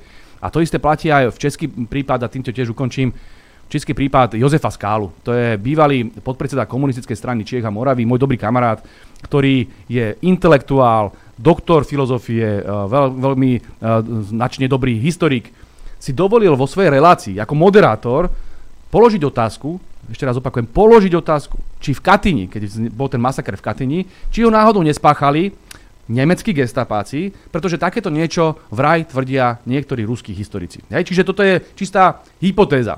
A za túto hypotézu, za to, že si položil ako historik, intelektuál otázku, bol odsudený v Prahe za, myslím, že na nejakú podmienku niekoľkých mesiacov, že by mohli ísť do väzenia, pokiaľ teda poruši, bude porušená podmienka, za to, že mal nielenže iný názor, za to, že mal inú otázku. Ako historik, však základom každej vedeckej disciplíny je pýtať sa, je spochybňovať dogmy, ale nie v Česku a na Slovensku budú takýmto spôsobom prenasledovať ľudí. A to ešte v prípade Pepu Skalu to bolo špecifické, lebo on bol kandidátom na prezidenta a toto bola dva roky stará kauza. A oni ju vyťahli presne v tej kampani pred prezidentskými voľbami v Česku, len preto, dva roky starú kauzu, len preto, aby zničili opozičného predstaviteľa.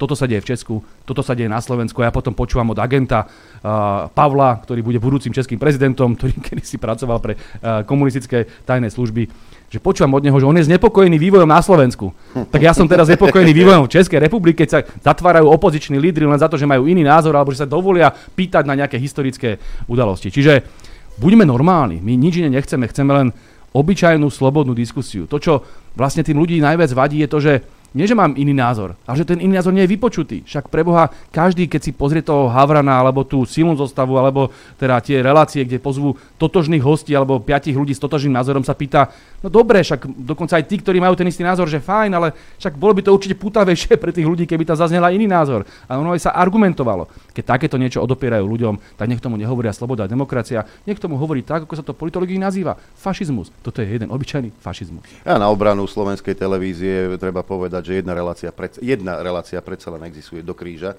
kde si naozaj môžem vypočuť rozdielne názory a je veľmi dobre vedená, pozdravujem. E, ale to je len taká lastovička, hej. A teraz troška výčitky do radov Smeru, pretože e, či už Globsek, ktorého dieťaťom je Jaroslav Nať, a ďalší a Káčer, taký, no. a Káčer a ďalší e, takíto potentáti, ale aj ľudia z iných mimovládok, ako je Daniel Milo, ktorý teraz ide tvrdo e, po tzv. konšpirátoroch a ďalší a ďalší a ďalší, ktorí zriadili web konšpirátory, e, ľudia, ktorí tu šíria, šíria tú liberálnu propagandu LGBTIQ+, ktorá sa zahniezdila na tom ministerstve školstva a vytvára rôzne príručky, ako deti už v škôlkach infiltrovať týmito myšlienkami, kde vtedy, ja keď som mal 4 roky, som myslel na, na kocky a na Lego, ktoré som nemal, ale videl som ho v časopise a nie na to, že e, či mám vtáka, e, kamarátka, či, čo, čo tam má. Vedel som, že som chlapec podľa toho, že má modré papučky. Tieto, e, tieto organizácie rástli najmä za smeru, boli dosť hojne dotované zo štátneho rozpočtu. Vrátane Globseku, ktorý tu na Slovensku, ako som sa včera dopočul, dokonca používal vládne autá na svoje presúvanie. Čiže Máme, máme uh, naozaj maslo, maslo na hlave a ja s tým úplne súhlasím, že boli tu obrovské chyby. Ja vám úplne poviem, ja som do toho uh, vnášal teraz ten zdravý rozum a bojoval som proti tým ministerstvám, ktoré sa snažili týmto mimovládkam dávať nejaké peniaze, osobitne proti Globseku, ale na čele ministerstva zahraničných vecí boli vtedy ľudia typu Lajčák, Korčok a podobne. Ale to samozrejme podľa, chyba. Podľa, vášho, samozrejme čo, chyba. Ale podľa vášho predsedu to bol najlepší minister, a aký kedy bol. Ja som, ja som mal s Mírom Lajčakom neuveriteľne veľa konfliktov. Spomnite si na to, ako sme bojovali kvôli Venezuele, kvôli Marakeskému dohovoru, kvôli uh, migrácii. Vy ste boli vtedy predseda zahraničného ja výboru, Európskeho, Európskeho výboru a áno, pamätám si jednu no. tlačovku, kde ste sedeli vedľa seba nebolo to práve najpríjemnejší pohľad. Ono, ono je to tak, že, že bol to minister, s ktorým som musel udržiavať aspoň také elementárnu úctu a na verejnosti tam samozrejme musel prebiehať istý rešpekt, ale tie zákulisné boje boli obrovitánske a Uh, svojím spôsobom na to rád spomínam, ako som vyhral v, v prípade Venezuely, lebo pán Lajčak chcel silou mocou uznať tam toho tajtrlíka amerického a nejakým spôsobom vstupovať do národnej suverenity Venezuely a my sme proti tomu samozrejme bojovali. Ale spomínam si aj pri Marakeskom dohovori, či pri uh, migrácii a pri tom, ako sme zastavovali kvóty proti migrácii, že napriek tomu sme dokázali vybojovať veľké víťazstva. Toto chcem možno zdôrazniť, že tá vláda Smeru treba si uvedomiť, bola uh, v inom období, to prvom rade. Ono, viete, celý tieto, všetky tieto rozpory, ktoré boli vnesené uh, aj do zahraničnej politiky, vznikli potom, čo vytvorili Američania prevrat na Ukrajine, kedy vznikol Majdán v roku 2014 a potom nasledovala tá obrovská vlna rusofóbie, všetky tie sankcie, všetky tie nezmysly a tak ďalej. Ja len chcem pripomenúť, kto že bežal s igelitkou s peniazmi na Majdán, že by to bol Daniel Lipšic. tie súvislosti sú zjavné. A my sme samozrejme e, odmietali tento uh, narratív, že za všetko zlo na svete môže Rusko a naopak sme sa snažili udržiavať dobre priateľské vzťahy s Ruskou federáciou a preto sme boli označovaní za najväčších zločinov. Však spomente si, ja som tu myslím, že od toho obdobia považovaný tou liberálnou tlačou za ruského agenta. Oni to môžu hovoriť, ale ako náhle ja niečo podobné poviem o Naďovi alebo Čaputovej, tak už je to zločin proti ľudskosti. No ale potom prišla navyše migračná kríza. A tam sme sa opäť postavili na stranu Slovenska, kde sme dokonca ako jediná krajina zablokovali kvóty proti migrácii, potom sa pridali aj Maďari a Poliaci, ale jediná krajina sme mali poviem to tak trošku pejoratívne, gule na to, aby sme išli do súboja s Bruselom a celou Európskou úniou. Čiže ja viem, že máte výhrady voči našej zahraničnej politike a treba povedať, že uh, naozaj to financovanie mimovládok to bola ťažká chyba, lebo my sme si vlastne financovali vlastných katov, ktorí nás potom na slovenskom Majdane po vražde Kuciaka uh, sa snažili zničiť. Ale my už dávno vieme, ako to bolo a už dávno vieme, že to bola obrovská chyba. Možno, že kolegovia, ktorí od nás odišli, boli možno tvorcovia týchto chýb, eh, kolegovia z hlasu a ktorí si to možno do dneska neuvedomujú, ale my už áno. Preto treba povedať a vždy zdôrazniť, Smer je dneska už úplne iná strana, ako bola, keď tam bol Pelegrini, Žiga, a teraz ďalej nebudem ich menovať. A to nie je osobná výčitka, hej, ja chcem iba povedať, že sú predsa len oveľa viac euroatlantickí, poviem to takto eufemisticky, sú oveľa viac liberálni, podnikateľskí a v smere ostala, ostalo to zdravé ľavicové národné jadro, ktoré sa snaží robiť presne tú politiku, ktoré Slovensko potrebuje. Slovenskú ľavicovú politiku, to znamená vlastníctvo a e, boj za práva ľudí, ktorí sú najslabší. Tak, e, Robotníci, seniori a tak ďalej. Slovač má skúsenosti so Smerom aj s jednofarebnou vládou. Skúste presvedčiť tých ľudí, či vám opäť môžu veriť. Ja si myslím, že našťastie, našťastie ľudia vidia, uh, akým spôsobom sa vyvíja či už Robert Fico, akým spôsobom sa obmenilo vedenie strany Smer a keď sa pozrú, tak tam už nevidia týchto duhových aktivistov, ako to bolo kedysi možno.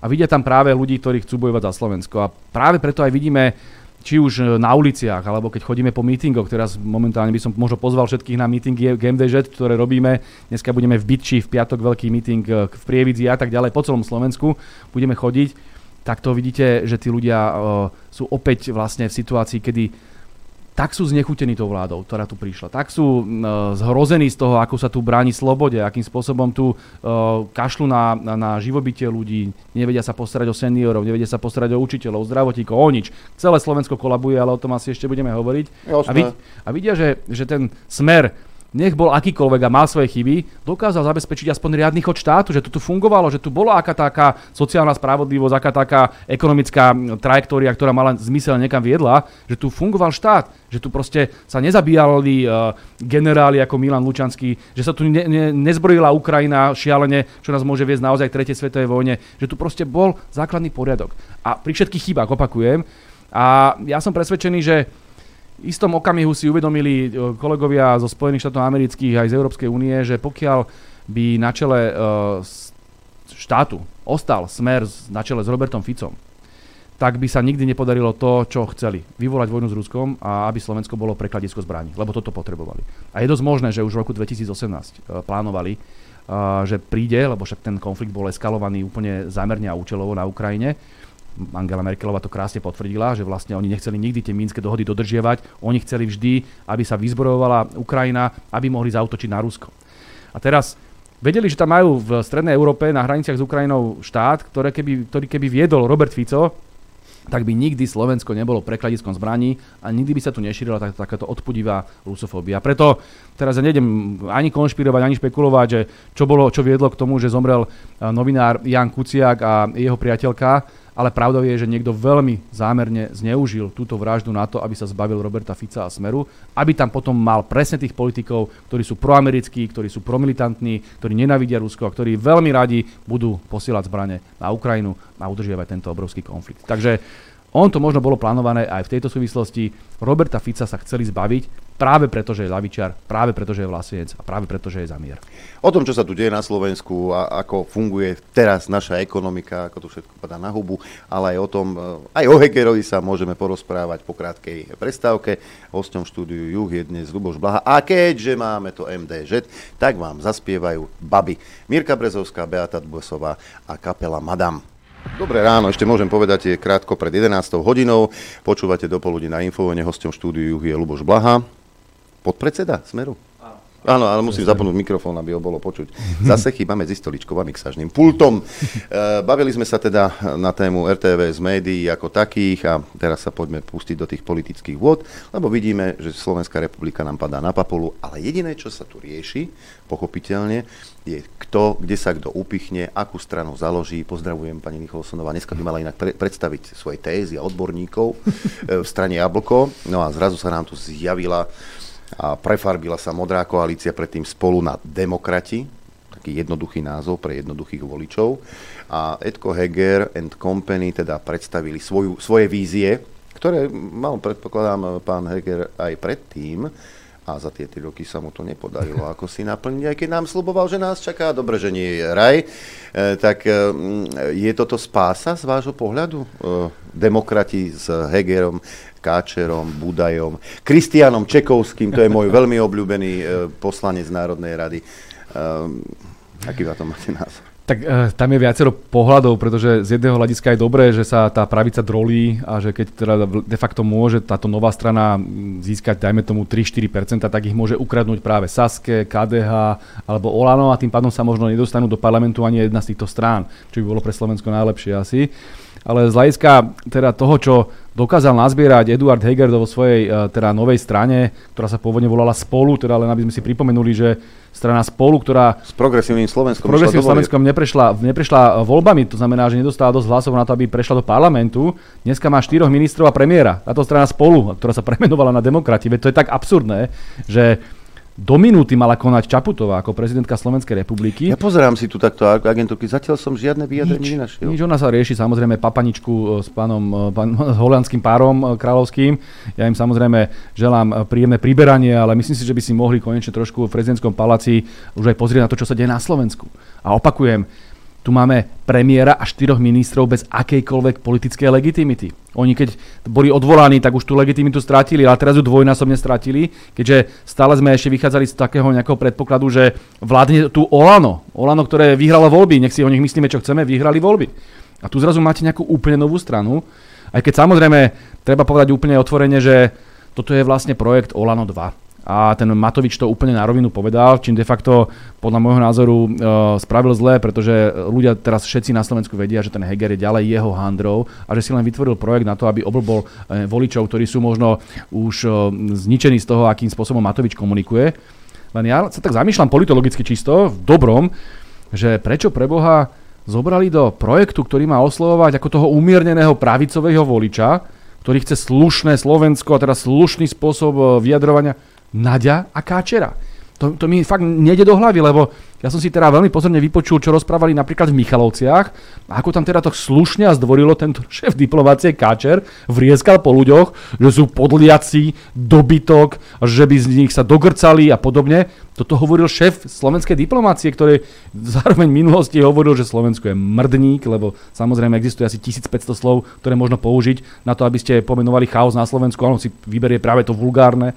Alebo dokonca priamo vulgárne napísal do svojho statusu asi v podnapitom stave idí na chuj, čo je po ukrajinský výraz, ktorý nemôžem ani preložiť, hej, ťažký vulgarizmus a takýmto spôsobom označil predstaviteľov Maďarska, nášho susedného štátu, ktorí sú podľa neho úbohí, lebo chcú mier a nechcú posielať zbranie na Ukrajinu. A toto hovorí minister zahraničných vecí s dovedkom, že Maďarsko sa nás chystá napadnúť. Čo je šírenie poplašnej správy a taká ťažká, tupá konšpiračná teória. Kde je Naka? Kde je Naka? A, a, a Káčer ako minister zahraničných vecí takéto niečo Môže povedať. A potom si všimnite, že to bolo asi pred mesiacom, keď mňa naháňali za to, že som povedal, že tu reálne hrozí mobilizácia, pretože pokiaľ bude eskalovať konflikt eh, s Ruskou federáciou, tak to môže naozaj vybuchnúť a budú možno posielať naše, uh, našich synov a našich otcov do vojny, kde budú umierať za nejakých banderovcov. Toto, že tu reálne hrozí. To je ako, ja som nepovedal, že to tu prebieha, ale že to hrozí.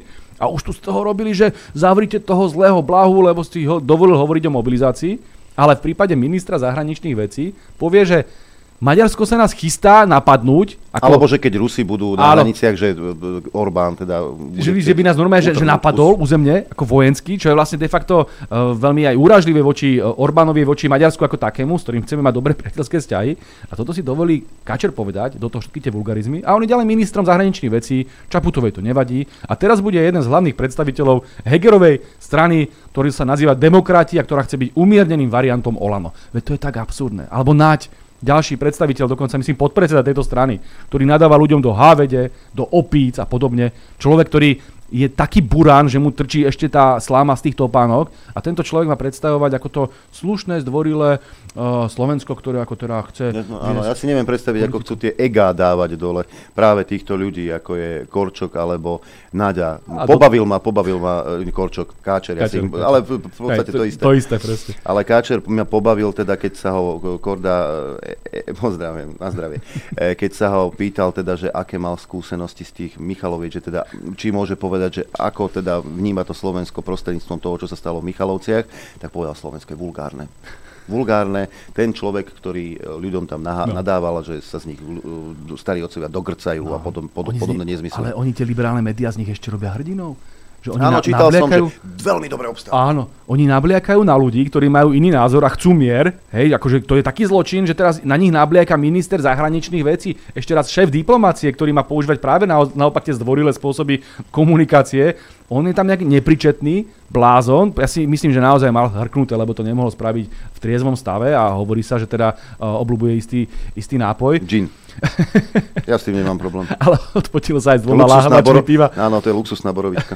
áno, áno. No ale zoberte si, že takýto človek dneska vedie ministerstvo zahraničných vecí. Veď to je neuveriteľná hamba.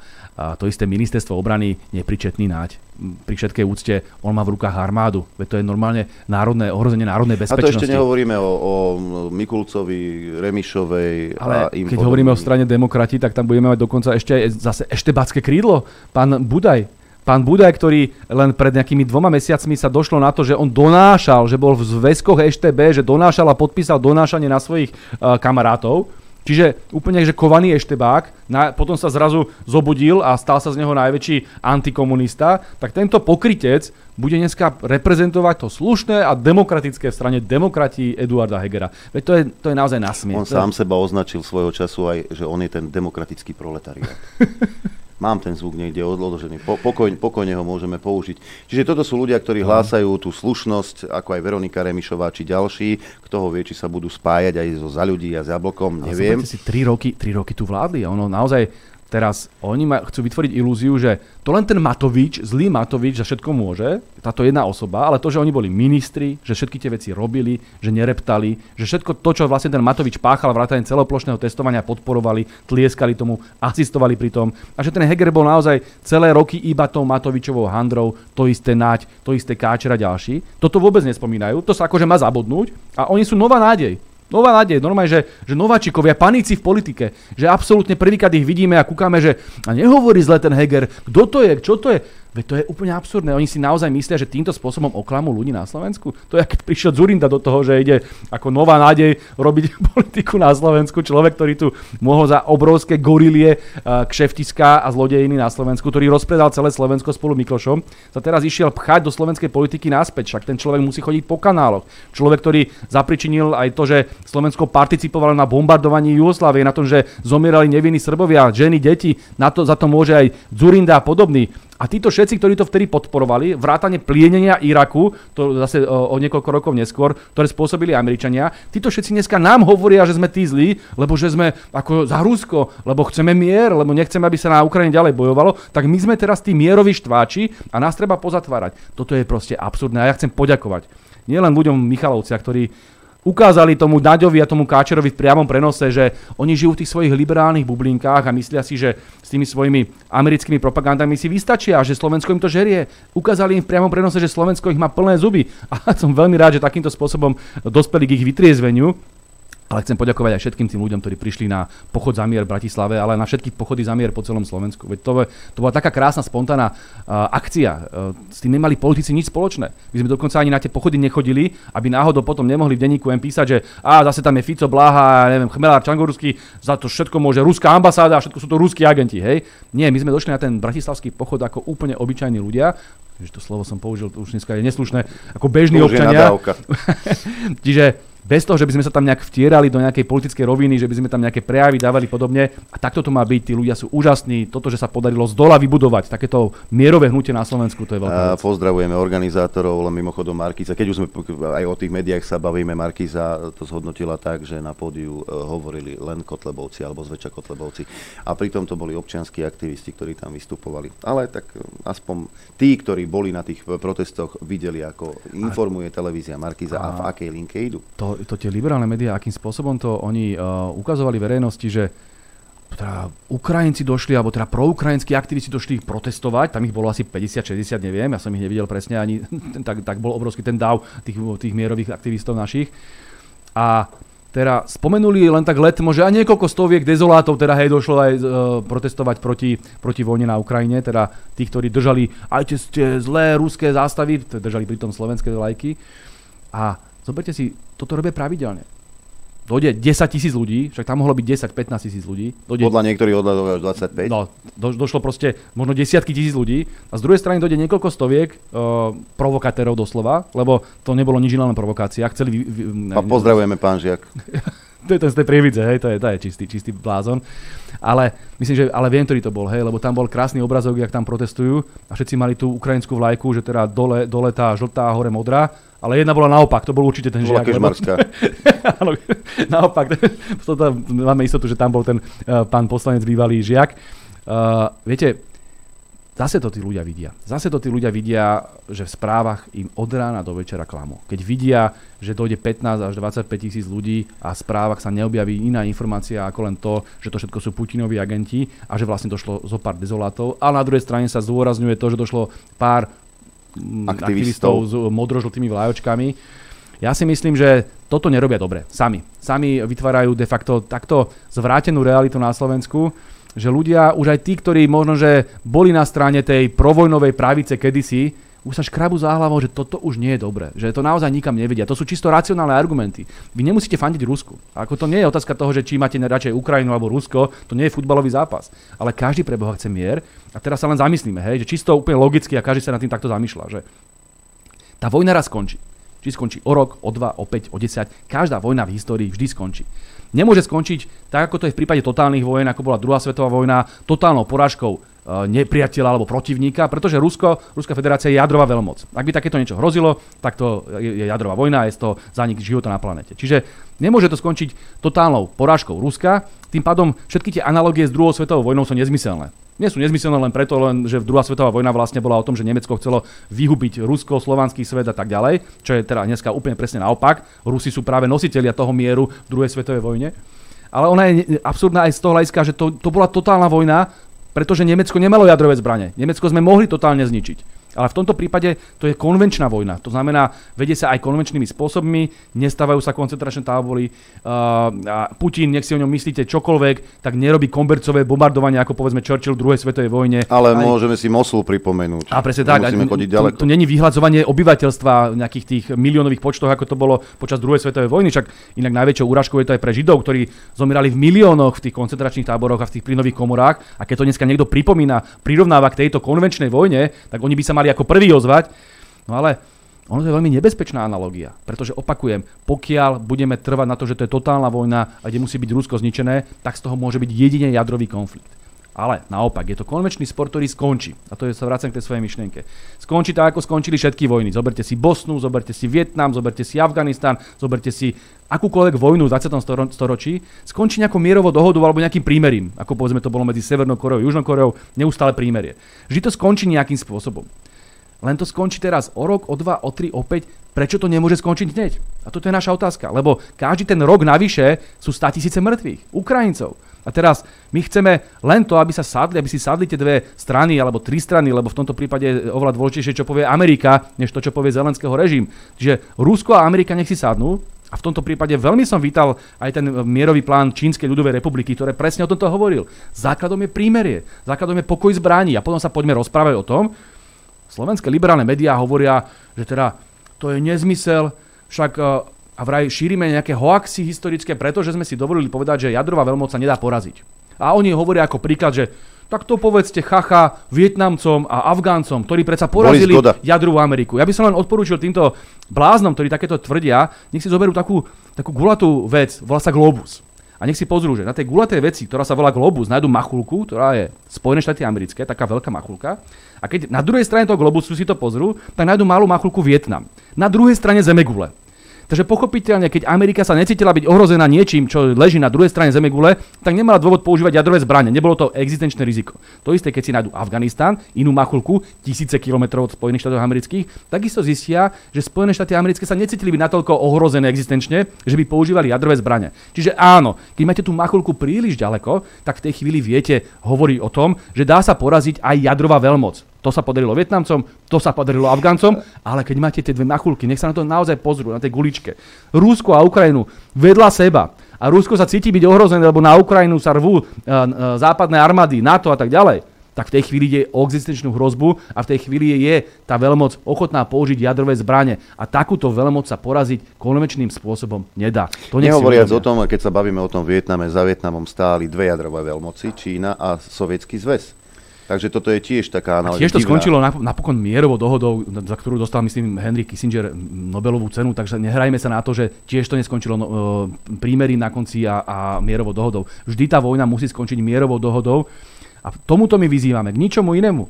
Oni hovoria, že kapitulácia. Aká kapitulácia? Veď nebyť toho, že by teraz tá Ukrajina bola vyzbrojovaná a ekonomicky dotovaná Spojenými štátmi americkými a západnými štátmi, tak ona by klakla do mesiaca. To je úplne logické. My sa teraz bavíme o tom, že za daných okolností aj Rusko samozrejme e, tým, že bojuje celým kolektívnym západom, má vojenský problém. A však sú 2000 km od nás na fronte v Bachmute a bojujú o to mestečko už koľko? 2-3 mesiace.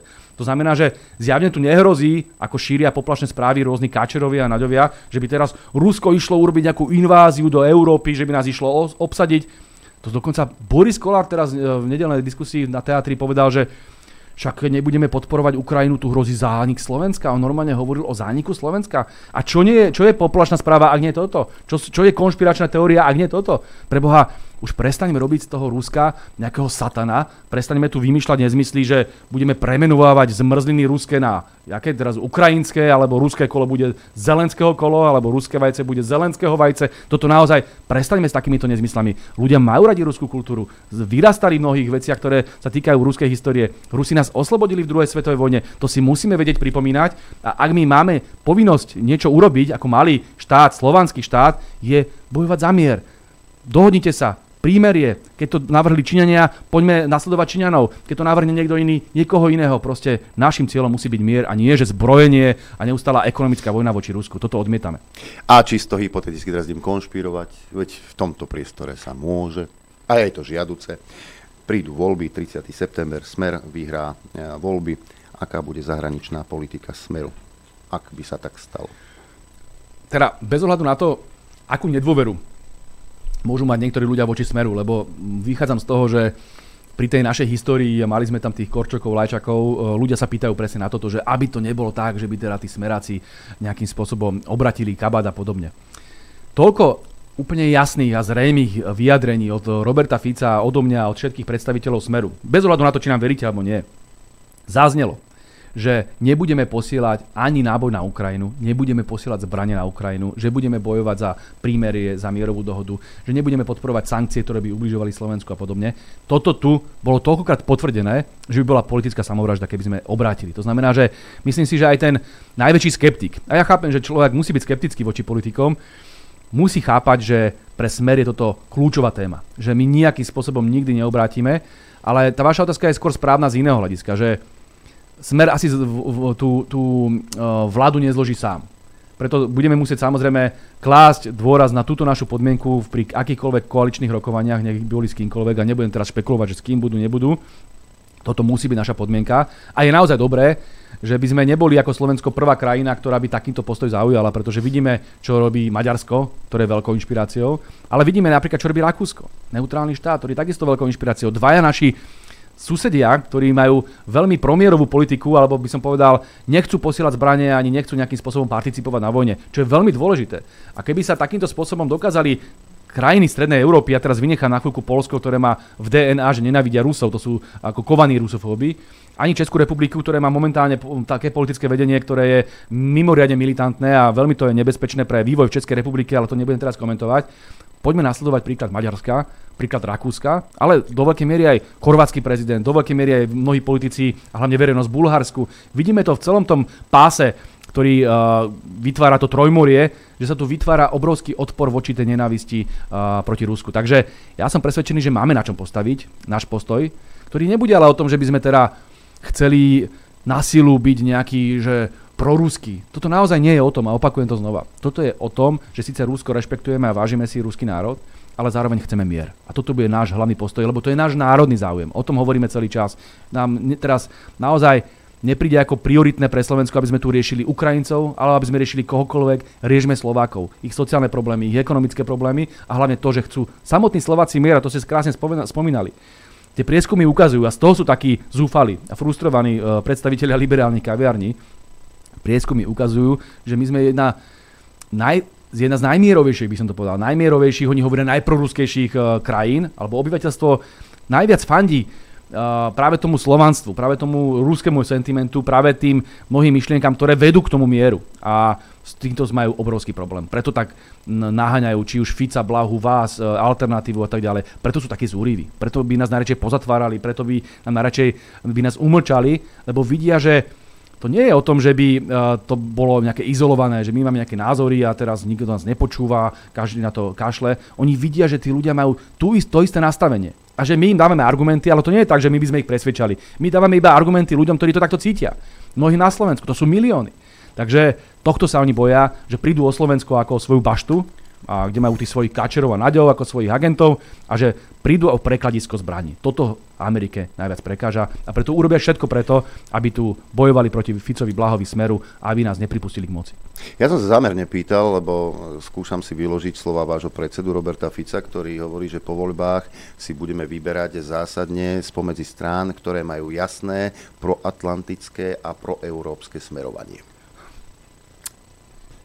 No, tam by som k tomu povedal asi toľko, že uh, asi, asi týmto spôsobom uh, Robert Fico vysiela signály, ktoré uh, aj z môjho hľadiska uh, bráňa tomu, aby nás izolovali ako extrémistov, aby nám mohli teraz hovoriť, že vidíte, vy nás chcete dostať do Ruskej federácie, von zo všetkých západných štruktúr a podobne, čo mnohí ľudia na Slovensku nechcú a majú pocit, že pokiaľ strana Smera Robert Fico hovorí o miery, že to nie je nejaký protizápadný alebo postoj protieurópsky, že to je postoj, ktorý je ľudský, úplne normálny. A preto možno, že tieto vyjadrenia Roberta Fica smerujú aj k tomu, že my nechceme teraz zatriasť celým svetom, my nechceme teraz zatriasť uh, celou to trajektóriou Slovenska, ono to nie je momentálne ani možné. Poznáte moje názory, ja som veľmi kritický voči Európskej únii, aj voči NATO, tam ešte viac a ja si viem predstaviť rôzne uh, formy budúcnosti Slovenskej republiky, ale ako strana Smer momentálne presadzujeme hlavne to, aby tu bol mier a aby sme dokázali náš národný záujem uh, obhajovať v tom prostredí, v ktorom sa nachádzame, sebavedomo, vlastenecky a tak ďalej. A preto Robert Fico toto veľmi zdôrazňuje. Ja si myslím, že je to aj veľmi strategicky dôležité, aby to hovoril, aby nás nejakým spôsobom nemohli kameňovať e, liberálne médiá, že sme teda extrémisti a podobne. A ja nemám pocit, že by teda nejaká strana mala v programe nejaké vystupovanie z Európskej únii, o ktorých sa bavíme relevantných. Čiže z tohto hľadiska to ani nie je nejaká podmienka, ktorá by bola nejaká obmedzujúca. Takže v tomto prípade uh, treba rešpektovať to, ako je to nastavené, ale zase opakujem, s tým, že aj chodíme po Slovensku a vidíme, ako rastie odpor voči Európskej únii. Ale teda to nie je kvôli tomu, že by ľudia nemali radi Európu. To si povedzme na rovinu. To nie je kvôli tomu, že by sme tu chceli byť nejaká, nejaký ostrovček, nejaká Severná Korea, ktorá sa s nikým nebaví. To je o tom, že tí ľudia vidia, že na čele Európskej únie sú blázni.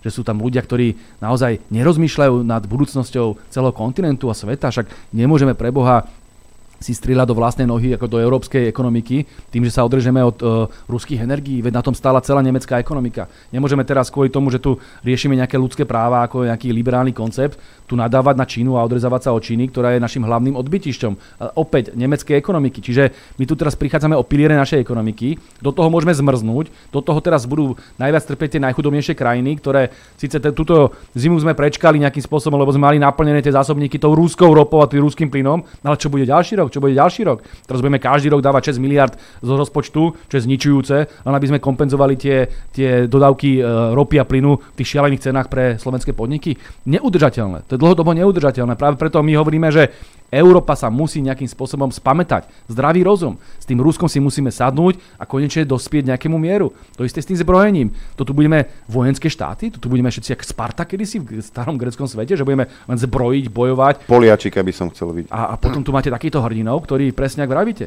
No Poliačik tým svojim extrémistickým symbolom, však on má nové nacistický symbol na svojej, na svojej bunde, e, banderovský, Galicien, čo boli vlastne tí najhorší nacisti v druhej svetovej vojne, ktorí vyvražďovali ľudí ešte v SNP, naše slovenské dediny vypalovali. Ja poznám príbeh z jednej krásnej slovenskej obce, kde došli do krčmy práve títo predstavitelia ukrajinského práporu uh, Galicien SS, ktorí vyťahli všetkých chlapov von a tam mladý 15-ročný chlapec kričal mama, zachraň ma, samozrejme ho zastrelili. To, sú takéto príbehy a to, to máme z druhej svetovej vojny. Jasne, že tí ľudia si pamätajú, čo páchali uh, Galície, na čo páchali Ukrajinci a čo páchali uh, Banderovci. Ve, veľmi dobre to vedia. Takže a potom tu máte takýchto poliačikov, krúpov a podobne, ktorí keby narukovali na ten front, tak by sa zlomili do dvoch sekúnd, keby im dali samopál, tak by spadli. A títo ľudia tu kričia, že musíme bojovať. No ale oni nebojujú. Tak nech idú bojovať. Nech sú takí hrdinovia. Oni nebojujú. Bojujú práve tí Ukrajinci a Amerika de facto vedie s Ruskom vojnu do posledného Ukrajinca. Veď to je tá tragédia. Ak niekto chce pomôcť tým Ukrajincom, sme to by, aby neumierali. Aby tu bol konečne mier. A bavíme sa naozaj o tom, že ruská armáda drží v rukách Krím a drží v rukách Donbass čo sú inak územia, kde teda je prevažne ruské obyvateľstvo vždy bolo, hej. Čiže tam ani samotná tá oblasť nechce nejak teraz netúži potom, aby sa pridala k Ukrajine. Však tí Ukrajinci samotní masakrovali. Spomneme si na, tom, na, to, na ten rok 2014, keď tam bola vojna na Donbase, kde zomrelo tisíce ľudí. Hovorí sa 14 Spomeňme 15 tisíc. Odesu, kde Spomeňme upálili. Odesu, kde upalili tých Rusov. Čiže oni dobre vedia, že by boli linčovaní, že by boli zabíjani a tak ďalej. Takže bavíme sa o tom, že je tu nejaké územie, ktoré Rusko obsadilo. Zjavne teraz nech sa nechystá obsadiť celú Ukrajinu, ani to nebolo možné, ani to nebolo v pláne, tam to bolo od začiatku pomenované takýmto spôsobom. A teraz bavíme sa o tom, akým spôsobom urovnať spor. Ja teraz nejdem nikomu nič radiť. Len hovorím, že keď západné mocnosti tak strašne hovoria o tom, že nemôžno odtrhnúť ani časť územia od inej krajiny, tak potom preboha prečo uznali Kosovo a prečo bombardovali Jugosláviu a prečo zabezpečili to, že sa vlastne otrhla časť Jugoslávie, časť Srbska, historicky mimoriadne dôležitá od tejto krajiny. My to samozrejme neuznávame ako Slovenská republika, ani nikdy nebudeme uznávať. Len hovorím, že to pokrytectvo na západe je do očí bijúce. Tak na jednej strane v prípade Srbska je možné otrhnúť územie, dokonca tam budeme bombardovať tú krajinu, bombardovať uh, ten Belehrad a zabíjať ľudí, aby sa mohla otrhnúť tá časť, ale v prípade Ukrajiny by sme, keby sme chceli robiť to isté, mali vlastne čo? Mali teraz umožniť ruským stíhačkám, aby mohli chodiť cez náš, náš priestor, v, uh, nebe, cez naše nebo, vzdušný priestor, aby mohli bombardovať Kiev aby potom mohol byť Donbass otrhnutý. Lebo to je analogia tomu, čo spravil Západ voči uh, Jugoslávii. Takže je tam obrovská miera pokrytectva. A je, my chceme len jedno, aby sa dohodli, aby kvôli teraz zo pár kameňom, kde žijú Rusi, neumírali ľudia v statisícoch na Ukrajine. A toto si myslím, a možno, že posledný historický prímer, ktorý by som použil, alebo teda analogiu, alebo príklad. Ono sa často hovorí o tej druhej svetovej vojne, ktorá podľa môjho názoru naozaj nie je dobrý príklad z viacerých dôvodov, už som ich spomínal. Prečo si nespomenieme na, povedzme, karibskú krízu, kedy naozaj hrozil jadrový, jadrový spor? Uh, spomeňme si na to z dvoch dôvodov. Prvý je ten, že pokiaľ sa Spojené štáty americké a Ruská federácia nedohodnú, tak to naozaj môže viesť až k jadrovej vojne a to je naozaj koniec. To je koniec pre všetkých. To asi nikto nechce.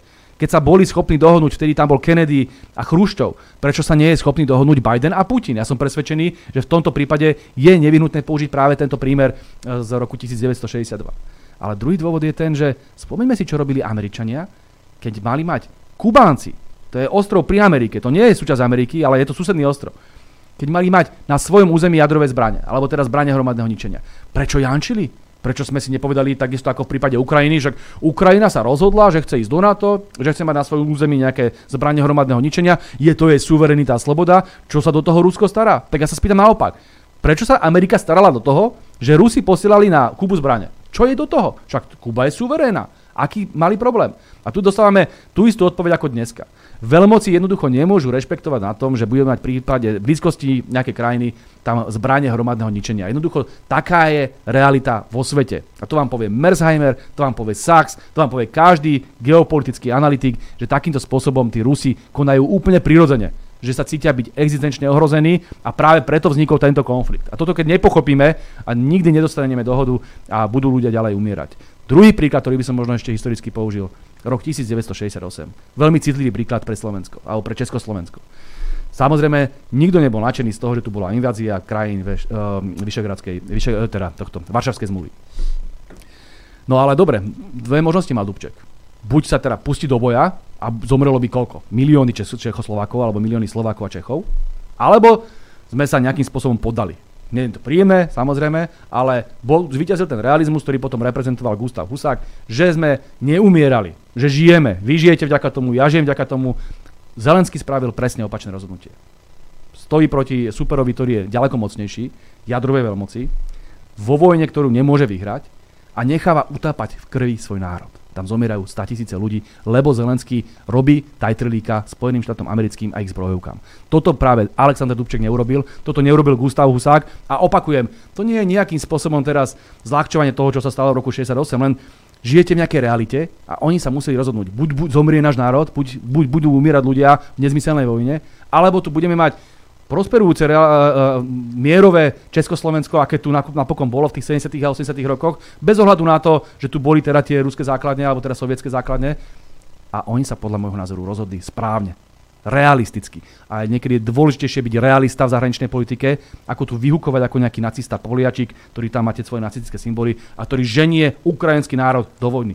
Toto je naozaj niečo, Pozdravujem pani Čaputovú, sláva Ukrajine však napríklad, alebo Švarckopová cena však a tak ďalej a tak ďalej. Ja mám taký návrh, keďže e, myslím si, že telefón bude horúci za chvíľku, tak si dáme prestávku, aby ten priestor na otázky na Luboša Blahu bol o niečo širší. Tak, prvú pesničku venujeme pánovi Blahovi, tá druhá je o mne. Prvá pesnička Miroslav Žbírka a Nemoderný chalan a tá druhá miestna jednička od pacienta. tak, a prišiel ten čas, kedy otázky nebudem klásť ja, ja ich budem len interpretovať, či už z mailov ráno zavináč.infovojna.bz alebo tie telefonické otázky môžete klásť priamo na dnešného hostia Ľuboša Blahu. No a prvý telefonát, pán Blaha, predstavte si, už, už teda uh, prichádza. Nech sa páči, počúvame. Dobrý deň, prajem Radovan z Frankfurtu. Uh, pozdravujem pán Blaha, pozdravujem Adrián. Aj uh, chcel by som sa opýtať takúto vec. Uh, či je možné iniciovať poslanecký prieskum ohľadom tých MIGov 29. Či, či tu ešte sú? Že už sa objavujú, či tu ešte sú presne, pretože už sa objavujú hoaxy na niektorých weboch, že už v decembri opustili Slovensko a rozdiel medzi pravdou a hoaxom, hoaxom sú presne 3 mesiace. Takže to vychádza na, na marec. A chcel by som ešte popriať skoro zdravenie našej moletke. Už pondelok by mal nastúpiť. Ďakujem. Ďakujem za mikrofón. Tak, pán Blaha. Ďakujem veľmi pekne za otázku. Uh, pán poslucháč má úplnú pravdu v tom, že slovenskej vláde a špeciálne Jaroslavovi Naďovi sa nedá veriť, čo ukázal už pri uh, prevo, pre uh, voze S-300 na Ukrajinu. To znamená, aj teraz sú tu úplne oprávnené obavy ľudí, že stíhačky MIG boli už poslané na Ukrajinu. Napokon sám NACA píši tým, že teda Slovensko by nebolo prvou krajinou, lebo že iné krajiny to už tajne urobili, čo je podľa mňa čistý hoax a konšpiračná teória, ktorú nevie nejakým spôsobom preukázať, ale uh, veľmi veselo ju šíri. To znamená, že možno takýmto spôsobom chce zabezpečiť tie stíhačky pre Ukrajinu aj on. Ja len pripomínam, Smer to absolútne odmieta nielen z dôvodu toho, že by to zatiahlo Slovensko do vojny a že by Rusko mohlo povedzme reagovať aj spôsobom, ktorý by nás vážne ohrozil, lebo uh, to je naozaj niečo, čo ešte neurobila žiadna krajina oficiálne, že by posielala stíhačky, uh, ktoré by zabíjali ľudí na Ukrajine uh, zelandského režimu. Ale za druhé, táto vláda jednoducho nemá už mandát, lebo bola odvolaná a podľa ústavy nemôže riešiť zásadné otázky zahraničnej politiky. A toto je kľúčové, pretože jednoducho Nemôžete považovať poslanie stíhačiek a teda zapojenie sa do vojny za niečo, čo nie je zásadná otázka zahraničnej politiky. To, akože, to je taká drobnosť, hej. Čiže z tohto hľadiska musíme uh, veľmi jasne konštatovať, že odmietame posielanie stíhačiek a v prípade možnosti poslaneckého prieskumu a veľa o tom hovoríme, aby sme do toho samozrejme išli, len obávam sa, že k takémuto niečomu nás samozrejme nebudú chcieť pustiť. Vyskúšať treba. treba to skúsiť, presne to ako skúsiť. vravíte. Čo k tomu treba? My sa o tom rozprávame. Ja som není členom výboru pre e, obranu a bezpečnosť, ktorý by bol v tomto prípade asi ten legitímny orgán, ktorý by tam mohol ísť. A rozprávame sa práve s členmi, ako je Maroš Salon z našej uh, politickej strany, náš generálny manažér. Uh, hovoril, že sa na to pozrie, že budeme o tejto veci rozprávať, čiže samozrejme s touto témou pracujeme. Ďalší telefonát, nech sa páči, počúvame. Ďakujem, pozdravujem Vladu Križovaný. Pán Blaha, v tejto relácii ste spomenuli, že v minulosti Smer sa snažil udržiavať dobré vzťahy s Ruskou federáciou a chce ich udržiavať aj v budúcnosti a taktiež, že Smer je pronárodná strana. Ja si myslím, a nielen ja, že Smer by bol pronárodnou stranou vtedy, alebo aj vtedy, keby minimálne v poslednom roku pandémie poslanci Smeru boli hrdinskí a chodili do parlamentu bez rúšok. A toto si myslím nielen ja, ale určite aj iní poslucháči. To je jedna vec. Druhá vec, keby bol smer veľmi za to, aby udržoval dobré vzťahy Ruskou federáciou, tak e, poslanci Smeru by v nedávnom hlasovaní o tom, či Rusko je alebo nie je teroristický štát, e, explicitne hlasovali proti. Proti boli tuším iba dvaja, jeden z nich sedí v štúdiu Juh. Takže mne sa tak dá, že Smer ako keby sedel tak trošku, alebo možno veľmi, na dvoch stoličkách. Ako mi teda pán Blaha vysvetlíte a presvedčíte ma, aby som v budúcich voľbách volil Smer, ktorý chce byť pronárodnou stranou a stranou, ktorá sa snaží mať dobré vzťahy s Ruskou federáciou. Ďakujem, všetko dobré, do počutia. Ďakujem pekne za otázku. Uh, sú to otázky, ktoré sa aj ľudia často pýtajú, takže o to som radšej, že môžem odpovedať. Čo sa týka prvej otázky a tých rúšok, viete, dobre si pamätáte, ako veľmi uh, strana Smer bola prenasledovaná, linčovaná len preto, lebo sme bojovali za slobodu ľudí, aby uh, mohli neísť na očkovanie, aby si mohli vybrať, že či podstúpia alebo nepodstúpia tento medicínsky experiment, ktorý naozaj mohol ohrozovať aj ich zdravie. A teraz robiť z nás teda tých zlých len preto, lebo sme uh, si v tom parlamente museli dať rúško, je podľa môjho názoru uh, nesprávne, pretože my sme bojovali aj proti tomu noseniu tých rúšok, my sme na tie tlačové konferencie chodili s tými plexisklami, len aby sme obchádzali tento naozaj nezmyselný nápad, ale v samotnom parlamente keby ste si dali dole rúško, dopadnete presne ako dopadol, myslím, že poslanec eh, Kotlebovej strany Krúpa, ktorý to spravil dvakrát, eh, bol vyhodený z parlamentu a dostal pokutu, nedostával príjem, nemohol nič hovoriť, nemohol nejakým spôsobom prehovárať eh, k ľuďom a zúčastňovať sa parlamentu. My sme zvolili inú taktiku, to znamená, že mali sme to veľmi častokrát hodené pod nosom alebo teda pod bradou tieto, tieto handry, ale na druhej strane sme sa snažili zapájať do politického boja a to isté platilo aj o tých tlačových konferenciách. Ako dojsť tam bez rúšov, aby všetkých kamery odišli, aby všetci novinári odišli a vy teda budete hovoriť prázdnej miestnosti. Neviem, či toto je asi zmysluplný spôsob robenia politiky, takže bolo to veľmi taktické a rozumné riešenie, bez ohľadu na to, že my sme naozaj bojovali tak proti tomu očkovaciemu teroru a ako aj proti všetkým tým veciam, ktoré sa eh, diali, eh, tie nezmyselné eh, pandemické opatrenia. Takže tuto máme svedomie čisté. Čo sa týka Ruska, ja neviem, ako to sú tie dva svety, že z hľadiska liberálnych médií sme tí najväčší ruskí agenti a tí najhorší, lebo sme si dovolili zdržať sa, teda nepodporiť uh, deklaráciu, že Rusko je teroristický štát. Ja som tam mal polhodinový prejav, kde som veľmi jasne vysvetlil, čo to je za absurdný nezmysel, že ako je možné, že tu označujú Rusko za teroristický štát a prečo neoznačia Američanov za Irak, Američanov za Vietnam, za Jugosláviu, za Líbiu, za Sýriu a tak ďalej. Ako je možné, že takéto pokrytectvo sa tu ide nejakým spôsobom šíriť, keď ešte navyše veľmi dobre vieme, že ak tu niekto páchal teroristické činy, tak to bol skôr ukrajinský režim, ktorý zabil Dariu Duginovu, ktorý nechal možno vyhodiť v spolupráci s Američanmi a hovorí sa, že aj normy Nord Stream 2, eh, kde sa vyhadzoval do vzduchu opäť teroristickým aktom e, Krímsky most a podobne. A teraz sa ideme tváriť, že Rusi, ktorí vedú normálnymi vojenskými prostriedkami vojnu, hej, teraz nikto nesúhlasí s vojnou, ale to nie je terorizmus, to sú úplne dve rozdielne veci, tak takéto niečo sme maximálne odmietli, ale ľudia sa častokrát pýtajú na tú formu toho hlasovania. A ja, ja rozumiem tomu, že ľudia chcú proste jasné áno, jasné nie, za alebo proti. Ale na Slovensku v tom parlamentnom systéme existuje tlačítko zdržať sa. A to tlačítko znamená slabšie nie, alebo nejakým spôsobom uh, nepodporujem to, ale zároveň tam vidím niektoré body, ktoré sa by sa dali podporiť. Aj v tejto rezolúcii bolo, že chceme, ja neviem, uh, ukončenie vojny a podobne.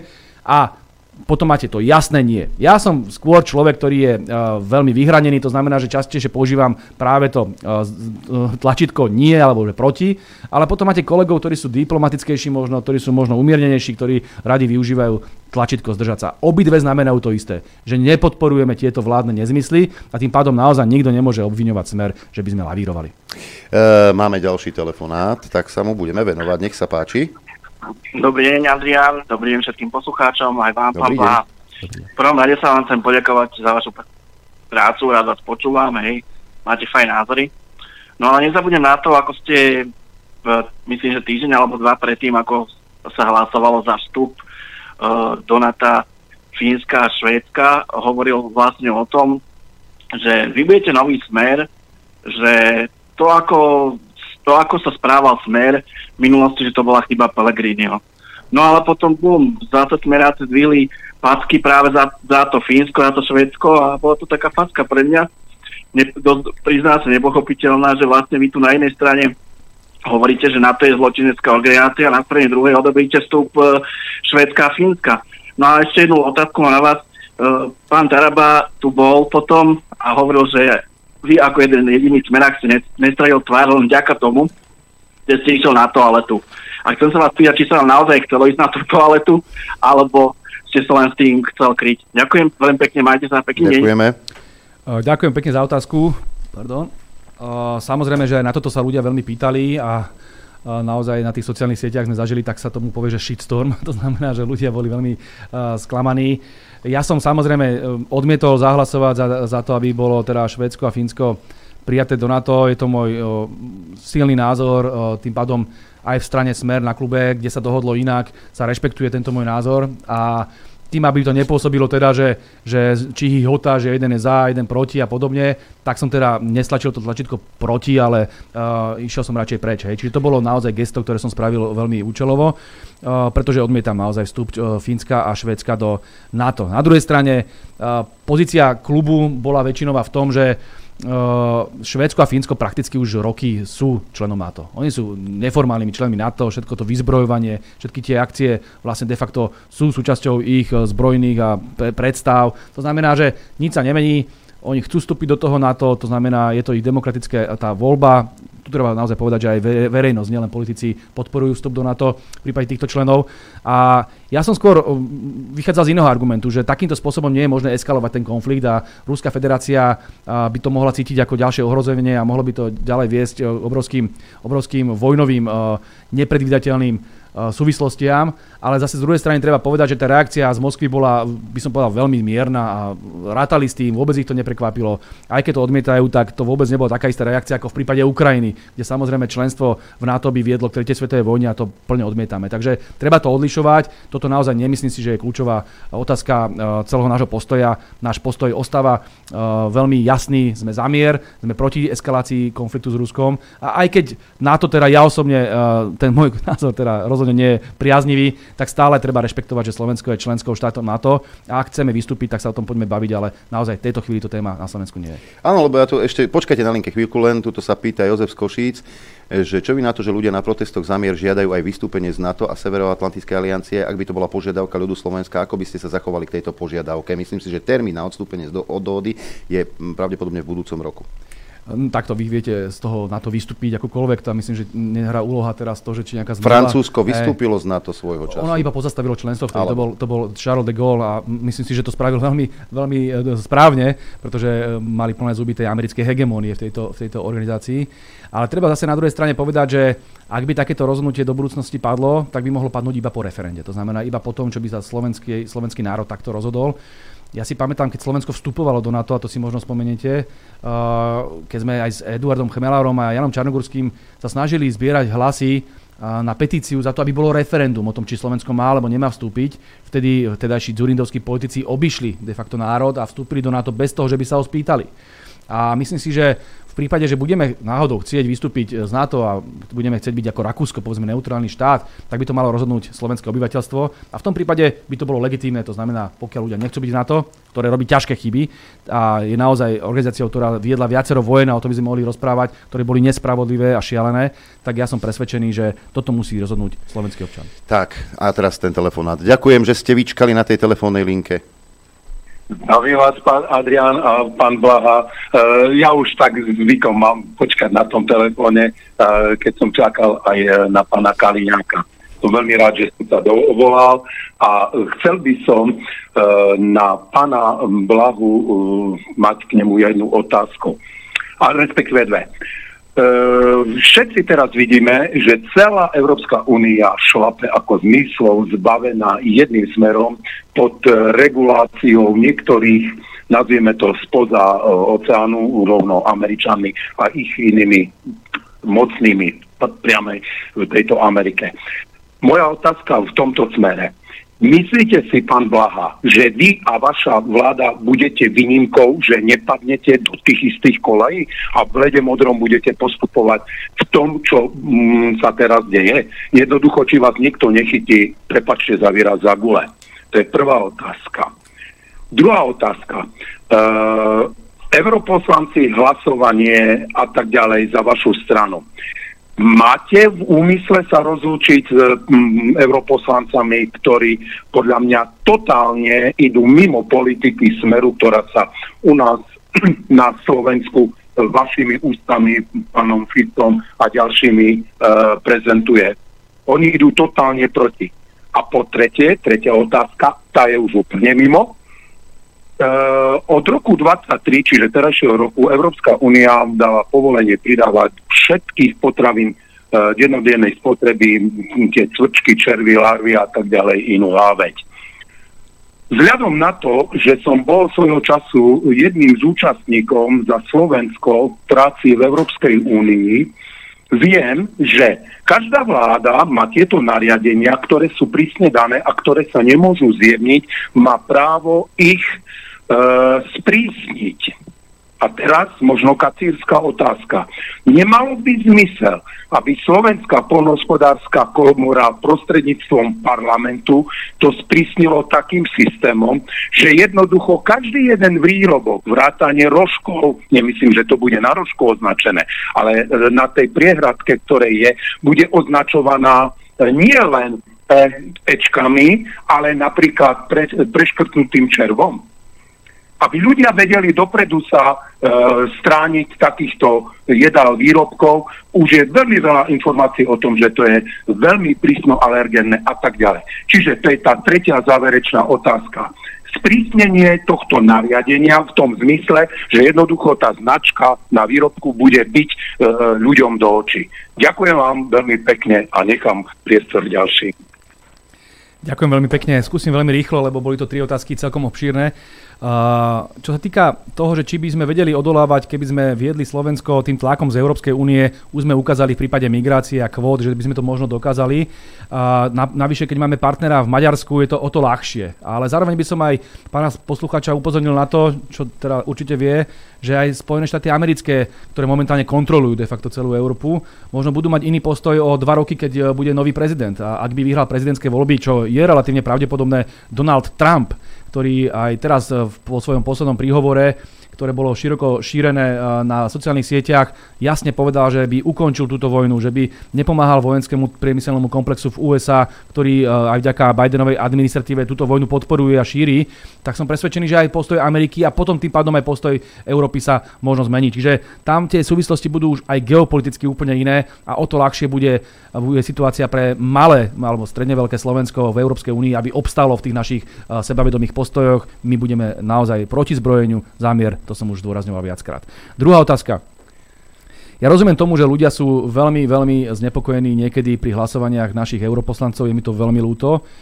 Uh, treba si uvedomiť, že tá naša ľavicová, to naše ľavicové presvedčenie je v mnohom totožné s týmito kolegami, čo sa týka otázok sociálneho štátu, otázok sociálnej rovnosti, pomoci seniorom, pomoci robotníkom a tak ďalej, ale sú veci, kde sa naozaj nezhodneme a to sú veci častokrát kultúrnej agendy alebo geopolitiky. A tam by som samozrejme do budúcnosti ja osobne uvítal, aby sme boli oveľa konzistentnejší aj v Bruseli a Štrasburgu, čo sa týka našich národno-ľavicových pilierov, lebo Smer dneska už naozaj reprezentuje ten národno-ľavicový projekt. A Možno, že to tak bolo v minulosti inak, keď tam boli kolegovia z hlasu, ale dneska sme takto nastavení a preto by bolo dobré, aby aj v Európskom parlamente takýmto spôsobom naši kolegovia hlasovali, ale nechcem teraz naozaj vynašať z kuchyne, že akým spôsobom to budeme riešiť.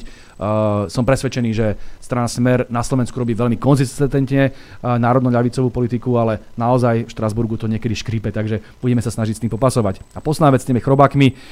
Ja súhlasím s pánom poslucháčom, že by sme to možno mohli riešiť ako Maďari. Myslím, že oni prišli s tým zákonom, že by mali byť veľmi jasne označované tie výrobky, kde teda tieto chrobaky chcú pridávať.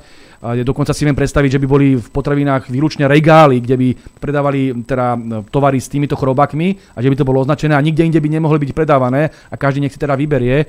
Dokonca si viem predstaviť aj to sprísnenie toho typu, ako bolo povedzme z hľadiska GMO, že na Slovensku dlho sme pre, mali tú politiku, aby GMO výrobky nemohli byť na, na slovenskom trhu distribuované. Pamätám si, ako to bola veľkou témou aj v prípade tej obchodnej dohody TTIP s Amerikou, to, proti ktorej sme bojovali práve kvôli tomu, že by sa to liberalizovalo. Takže slovenský, slovenské potraviny by mali byť ďaleko viac chránené, takto ľudia na Slovensku chcú a som presvedčený, že ak by tu vôbec takýmto spôsobom tieto produkty mali byť, tak by mali byť v špecializovaných eh, regáloch a mali by byť veľmi jasne označované presne ako pán poslucháč hovoril. Ďalší telefonát máme, nech sa páči, počúvame. Dobrý deň, tu je Rastio Francisco. Á, vítaj. Vítaj. Dobrý deň, pán Blaha. E, rád vás počúvam. E, je to všetko síce pekné, ale e, osobne tomu neverím. Mm, ale to není voči vám ako osobe, ale voči tomu, že politické strany treba zrušiť, pretože to je to najväčšie zlo, ktoré tu nás vlastne ľudí odpútava od skutočných problémov, ktoré treba vyriešiť a už len slovo bojovať za niečo už vo mne vzbudzuje husiu kožu a je mi z toho špatne. Takže ako povedala kedysi Mária Terezia, nie, Mar, pardon, tá Sveta Teresa, neviem, sa volá, pardon, že ona nepôjde bojovať za mier, ale ona bude robiť veci pre mier. Ale nie o tom som chcel. Chcem sa spýtať, že vy hovoríte, že ste pronárodná strana, teraz po novom, nejak som to zachytil niekde, a pritom chcete zostať v, v tomto zriadení čudnom, čo sa volá, že Európska únia.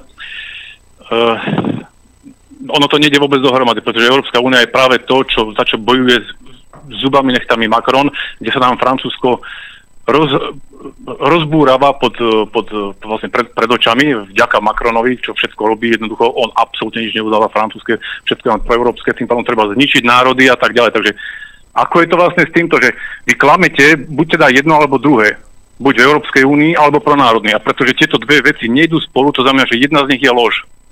A len na to by som bol rád, keby ste zrecelne odpovedali, lebo e, jedno druhé vyrušuje. A to, nedá, sa, nedá sa to proste zlúčiť. A e, odpovedzte prosím normálne priamo, nech e, to nie sú žiadne tie politické výrazy, ktoré zase skončia len ničím bez odpovede.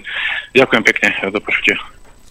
Nech sa páči, pán Blaha. Ďakujem pekne. Ja na, úvod, na úvod s tým slovom bojovať, ja chápem, že to môže niekoho dráždiť, ale to je len štilistický obrad. Myslí sa tým usilovať o niečo, len tej Slovenčine, keď poviete neustále usilovať a robiť všetko premiér, tak to neznie tak, ako keď poviete, že chcete na, na, naozaj so zápalom za niečo bojovať, hej, ale nemyslí sa tým nejakým násilným spôsobom, pochopiteľne. Takže naozaj by kolega chápal, že je to v dobrom myslené. Teraz k tej Európskej únii No žiaľ, tá medzinárodná politika, ekonomika nefunguje spôsobom buď alebo. Ono to tak je, že vy napriek tomu, že nesúhlasíte s tým, že Európska únia je dneska neoliberálny projekt, ktorý naozaj berie suverenitu malým štátom a malým národom, tak napriek tomu sa snažíte prežiť v tomto ako relatívne malý štát, v, tomto, v tej globalizácii, v tej globálnej ekonomike, aj tým spôsobom, že si týmto zabezpečujete trhy, kde môžete dovážať svoje tovary a nemusíte prerážať obrovské sklá, clá, ktoré fungujú krajine, voči krajinám, ktoré sú tretie. To znamená, že ak by Slovensko do budúcnosti chcelo uvažovať nad tým, že by vystúpilo z Európskej únie, a ako by teda predpokladám pán poslucháč chcel, tak by samozrejme muselo absolvovať niekoľko rokov uh, dramatického posilňovania vlastnej sebestačnosti, ekonomickej sebestačnosti, potravinovej sebestačnosti, po, po, polnohospodárskej sebestačnosti, lebo ak by to bolo tak, že ideme vystúpiť budúci štvrtok, tak to by to bol kolaps, kolaps okamžitý ekonomiky. To treba vedieť. Čiže aj tie riešenia, ktoré vám prídu ako emočne prvé, že teda nemáte radi tú Európsku úniu, lebo vidíte, ako ženie nás do vojny proti Rusku, vidíte, že tam je skorumpovaný Európsky parlament, vidíte, uh, aké korupcie uh, sme boli svedkami v prípade Pfizeru a šéfky Európskej komisie von der Leyenovej, keď vidíte všetky tie svinstva, tak samozrejme, že ste nahnevaní. Ja tomu to úplne rozumiem, len potom musí nastúpiť rozum po tej prvej prvotnej emocii a zamyslieť sa. Ak Slovensko chce mať nejakú budúcnosť ekonomicky, aby prežilo, musí mať nejaké trhy. Hej? Ak vystúpime z jednej organizácie, potom to musíme nahradiť inými trhmi. Toto všetko sú otázky na odborníkov a tým pádom nemôžeme to len takto zbrklo si povedať áno, nie. Preto opakujem, vždy musíme sa zamýšľať nad alternatívami a ja som veľmi silne euroskeptický a čoraz viac euroskeptický, ale vždy si hovorím, že na prvom mieste musí byť náš národný záujem a vidím to aj na to Maďarsku. Napriek tomu, že Maďarsko je skoro izolované momentálne. Snažia sa z neho spraviť pariu Európskej únie, robiť mu zle a podobne. Napriek tomu vie, že mu ekonomicky stále ešte pomáha to, že spolupracuje s európskymi bohatými trhmi, že sa snaží získavať tie kohezné fondy a podobne. Takže sa snaží kľúčkovať. O tom je diplomácia, o tom sú rozumné, inteligentné riešenia. Naozaj len buchnúť po stole, že ideme preč. To naozaj asi ani v rodinných vzťahoch, ani bežných kamarátskych vzťahoch nefunguje takýmto spôsobom. Takže nie je to nejakým spôsobom vajatanie, nie je to nejakým spôsobom kľúčkovanie je to veľmi rozumný postoj, ktorý chráni naše národné záujmy. My musíme byť veľmi tvrdí zastancovia našich národných záujmov v tom európskom priestore. Toto je podľa môjho názoru naša budúcnosť. Ďalší z telefonátov prichádza práve v tejto chvíli. Nech sa páči. Dobrý deň, tu je Juliana z okresu Poltár, ja vás pozdravujem. Zdravíme Juliana. Videli sme Mám sa na pochode. trošku hlas, áno, áno, lebo som veľmi kričala na tom pochode a nie len na jednom. Ale ja by som chcela povedať pánovi Blahovi, že má vynikajúce retorické schopnosti, ale aj tak je na Slovensku iba dvojka, pretože lepší je Miňo Mazurek. Ale už ani toho nemám veľmi v oblúbe, pretože, a tam smeruje vlastne moja otázka, pretože on hodil takú, takú plečku špiny na pána Harabina, keď kandidoval v prezidentských voľbách. A, Keby len na pána Harabína. A teraz, no veď hej, a teraz sa chcem spýtať, že či podporí strana Smer e, kandidatúru pána, prezi- e, pána budúceho prezidenta Hrabina. On to hlásil, že už aj podpísala som mu, aj budem zbierať pre neho podpisy, alebo dá zase Ševčoviča a týmto vlastne znemožní a ešte tento, ten, tí ďalší, ktorí sa tam dajú a vlastne znemožní, znemožní pána Harabina, ale ja mám taký dojem, že všetci politici sa ho boja, lebo on hovorí, že Koalícia ide spredu na e, tú ambasádu, kde sme boli, kde tam Pavol Orsak Fiezoslav a opozícia zozadu. Ďakujem za odpoveď. Do počutia. Ďakujem veľmi pekne za otázku a v prvom rade chcem poďakovať pani Juliane z Poltaru a celému Poltaru, ktorý si pamätáme uh, oslavoval oslobodenie Červenou armádou a potom tam po nich vrieskal nať, že sú háveť. A mm-hmm. treba naozaj veľmi pekne poďakovať všetkým tým statočným ľuďom, ktorí vlastne to poviem to slovo, bojujú, ale usilujú o mier, pretože to hnutie z dola, toho sa tí uh, vládni politici a títo vojnoví štváči boja najviac. Takže ďakujem celému Poltáru. Uh, asi k kolegovi Mazurekovi z parlamentu sa vyjadrovať nebudem, ale uh, môžem povedať, že my sme sa ešte vôbec o prezidentských voľbách a našich kandidátoch nebavili, takže teraz čokoľvek poviem, nemôže nejak byť chápané ako záväzné. Jedno viem zabezpečiť alebo ubezpečiť pani posluchačku, že Maro Ševčovič nebude našim kandidátom, aj tie jeho postoje voči Rusku sú absolútne vzdialené tomu, ako to vníma strana Smer.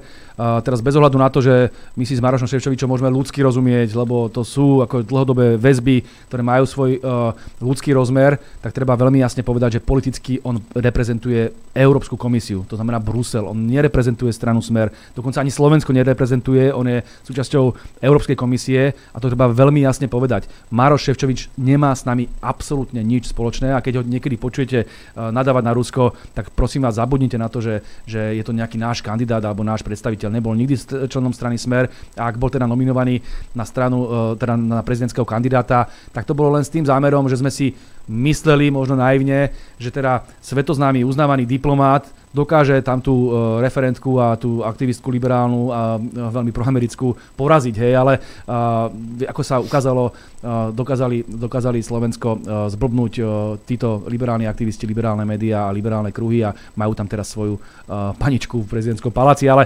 opakujem, ja nemám výhrady voči pánovi Harabinovi, nemám nejakým spôsobom s ním ani osobný problém, vážim si ho ako odborníka, len tento, táto otázka vôbec ešte nebola riešená v strane Smer, čiže darmo by som niečo predvídal. Uh-huh. Uh, dajte si slúchadla, lebo máme telefonát. Nech sa páči. Dobrý deň, Vojna. Zdraví vás, váš um, um, poslucháč čistokrvný ze Zlat z Moravského sveta Jana. Pán Blaha, um, troška nadviažem na vašu predošlú odpoveď. Um, spomínali ste nejaké uh, mená z minulosti. Pri poslednej návšteve uh, pána, Kaliňáka, nie, pána Roberta Kaliňáka uh, vo Infovojne takisto spomenul uh, meno uh, Lajčák. Chcem sa teraz spýtať, že čiste hypoteticky v budúcnosti, ak teda budete úspešní v nasledujúcich parlamentných voľbách a budete skladať vládu, v akej miere budete používať mená z, z minulosti, lebo um, poslucháči, ako som ja, uh, požadujú alternatívu a požadujú niečo nové. Práve preto počúvame skvelé rádio ako Infovojna, že do akej miery budete používať, či by ste použili takých ľudí ako, ako pán Lajčiak, lebo pán Kaliňák povedal a sa vyslovil, že on by nemal problém. Ďakujem. Tak ja by som problém mal, ale však poznáte už som to spomínal, ten konflikt medzi mnou a Miroslavom Lajčakom, ale opakujem, nelúdsky. To treba vždy rozlišovať. Uh, politický alebo odborný konflikt uh, tu bol veľmi vážny, či už v otázke migrácie, v otázke vzťahu k Rúsku, v otázke vzťahu k latinskoamerickým uh, socialistickým štátom. Čiže ja som presvedčený, že my by sme mali momentálne ponúkať uh, také osobnosti, ktoré veľmi jasne reprezentujú náš národný ľavicový narratív a nie osobnosti, ktoré sklamali ľudí. Takže nebudem teraz ani osobný voči pánovi Lajčakovi, ale uh, ja budem vždy bojovať za to, a opäť používam to slovo, bojovať za to, aby sme mali nové tváre, tváre, ktoré naozaj bojujú za Slovensko a ktoré bojujú za uh, sociálnu spravodlivosť. Takže takýmto spôsobom by som možno odpovedal, bez toho, aby som sa dotkol pána Lajčaka. No, pozerám sa, že už je vysoký čas, tak si dáme posledný telefonát dnes. Nech sa páči, počúvame. Dobrý deň, tu je Miriam z Rimavskej soboty. Uh, pán, Blaha, pán poslanec, ja si vás ako človeka veľmi vážim. Naozaj ste človek, ktorý, ktorý veľa viete a ja sa hambím za seba, že mám vysokoškolské vzdelanie a neviem ani do štvrtiny toľko človek, keď vás počúvam v parlamente naozaj. A musím povedať, že škoda, že je škoda, že pani Jančkárová vás nezavolala do tej relácie spolu s pánom Nadom. Chcem sa vás ale opýtať. Vláda a pán Naď teda tvrdia, že na, na tú Ukrajinu e, posielame zbranie preto, lebo e, Putin teda sa vyjadril, že porazí Ukrajinu, porazí potom aj Slovensko a že pôjde až po Lamanš. Tak skúste mi to nejako vyvrátiť, lebo ja tomu naozaj sa nerozumiem. Jed, jedni tvrdia to, druhý to. Ako to teda je? Teda, je to tak? Ďakujem, budem počúvať. Ďakujem veľmi pekne aj za úvodné slova. Ja veľmi pekne ďakujem za celú podporu a naozaj ja sa venujem aj otázkam filozofie a otázkam politickej filozofie a politiky. Celý život, píšem o tom knižky, čiže naozaj netreba mať pocit, že človek musí vždy všetko vedieť, lebo uh, 20 rokov píšem knihy o tom, takže áno, niečo o tom viem, mimochodom Infovojna predáva moju knižku Leninovi, verím tomu, že sa jej darí ďalej, ktorá bola zakázaná v knihkupectvách korporátnych, čiže takýmto spôsobom sa ma snažia umlčať aj na vedeckej pôde, ale ja som presvedčený, že ľudia na Slovensku vedia čoraz viac, kde je pravda. A to vlastne súvisia s tou otázkou, ktorú ste položili. E, dokonca ani tí najväčší vojnoví štváči v slovenskej vláde netvrdia, že by Putin alebo že by ruský režim alebo predstavitelia Ruskej federácie e, teraz sa vyhrážali e, Európe, že by ju išli celú obsadiť. Toto, oni sa opierajú o to, že v štátnej televízii v Ruskej federácii zaznel takýto názor, čo je asi taký, taký argument, ako keby na Slovensku zaznel nejaký názor pometeného nejakého poliačika a teraz všetci budeme samozrejme mať, musieť mať ten istý názor. Nezmysel. Keď teraz bez ohľadu na to opakujem, či ste na strane Ruska, na strane Ukrajiny, na strane kohokoľvek, vieme si veľmi dobre zmapovať, aké sú záujmy Ruskej federácie. Ona ich jasne aj pomenovala. Ona vedie konflikt na Ukrajine preto, lebo sa cítila byť existenčne ohrozená tým, že sa NATO rozťahuje k jej hraniciam a keď si pozriete mapu, tak vidíte, že to je naozaj pravda rozťahujú sa. Vstup NATO do Ukrajiny odmieta tak Ruská federácia, ale aj každý rozumný, príčetný človek, pretože by to viedlo k tretej svetovej vojne. To isté platí aj o tom, že naozaj je pravdou, že sa šíril fašizmus na Ukrajine, ten banderizmus, tá nenávisť voči Rusku, nenávisť voči všetkému inakšiemu. To znamená, to je niečo, čo ako my antifašistická krajina, ktorá má svoju tradíciu slovenského národného postania, musíme takisto odmietať. Nie je predsa možné, aby tam Poliačik behal s nacistickými symbolmi a tváril sa, že je hrdina mieru. A to isté platí aj o ďalších požiadavkách Putina, ktoré smerovali len k tomu, aby de facto boli tie vzťahy medzi Ukrajinou a Ruskom uh, stabilizované. A k tomu mali viesť Mínske dohovory.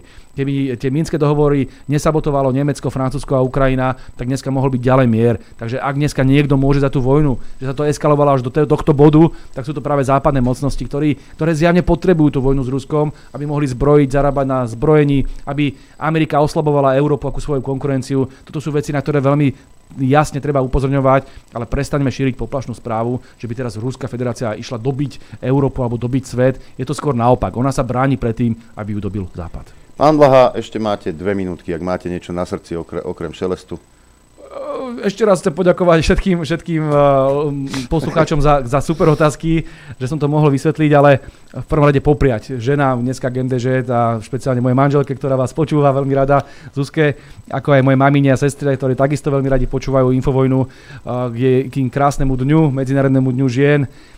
My ako lavičiari to samozrejme vnímame cez tú politiku.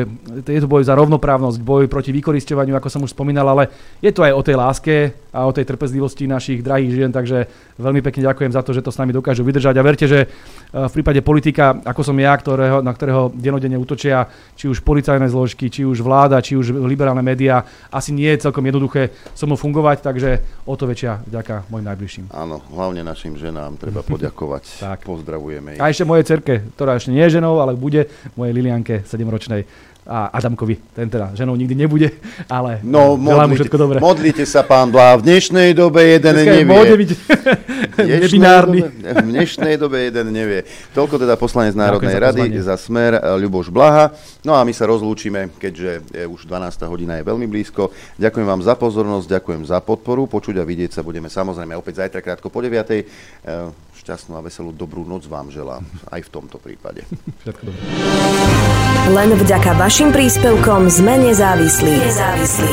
Rádio Infovojna.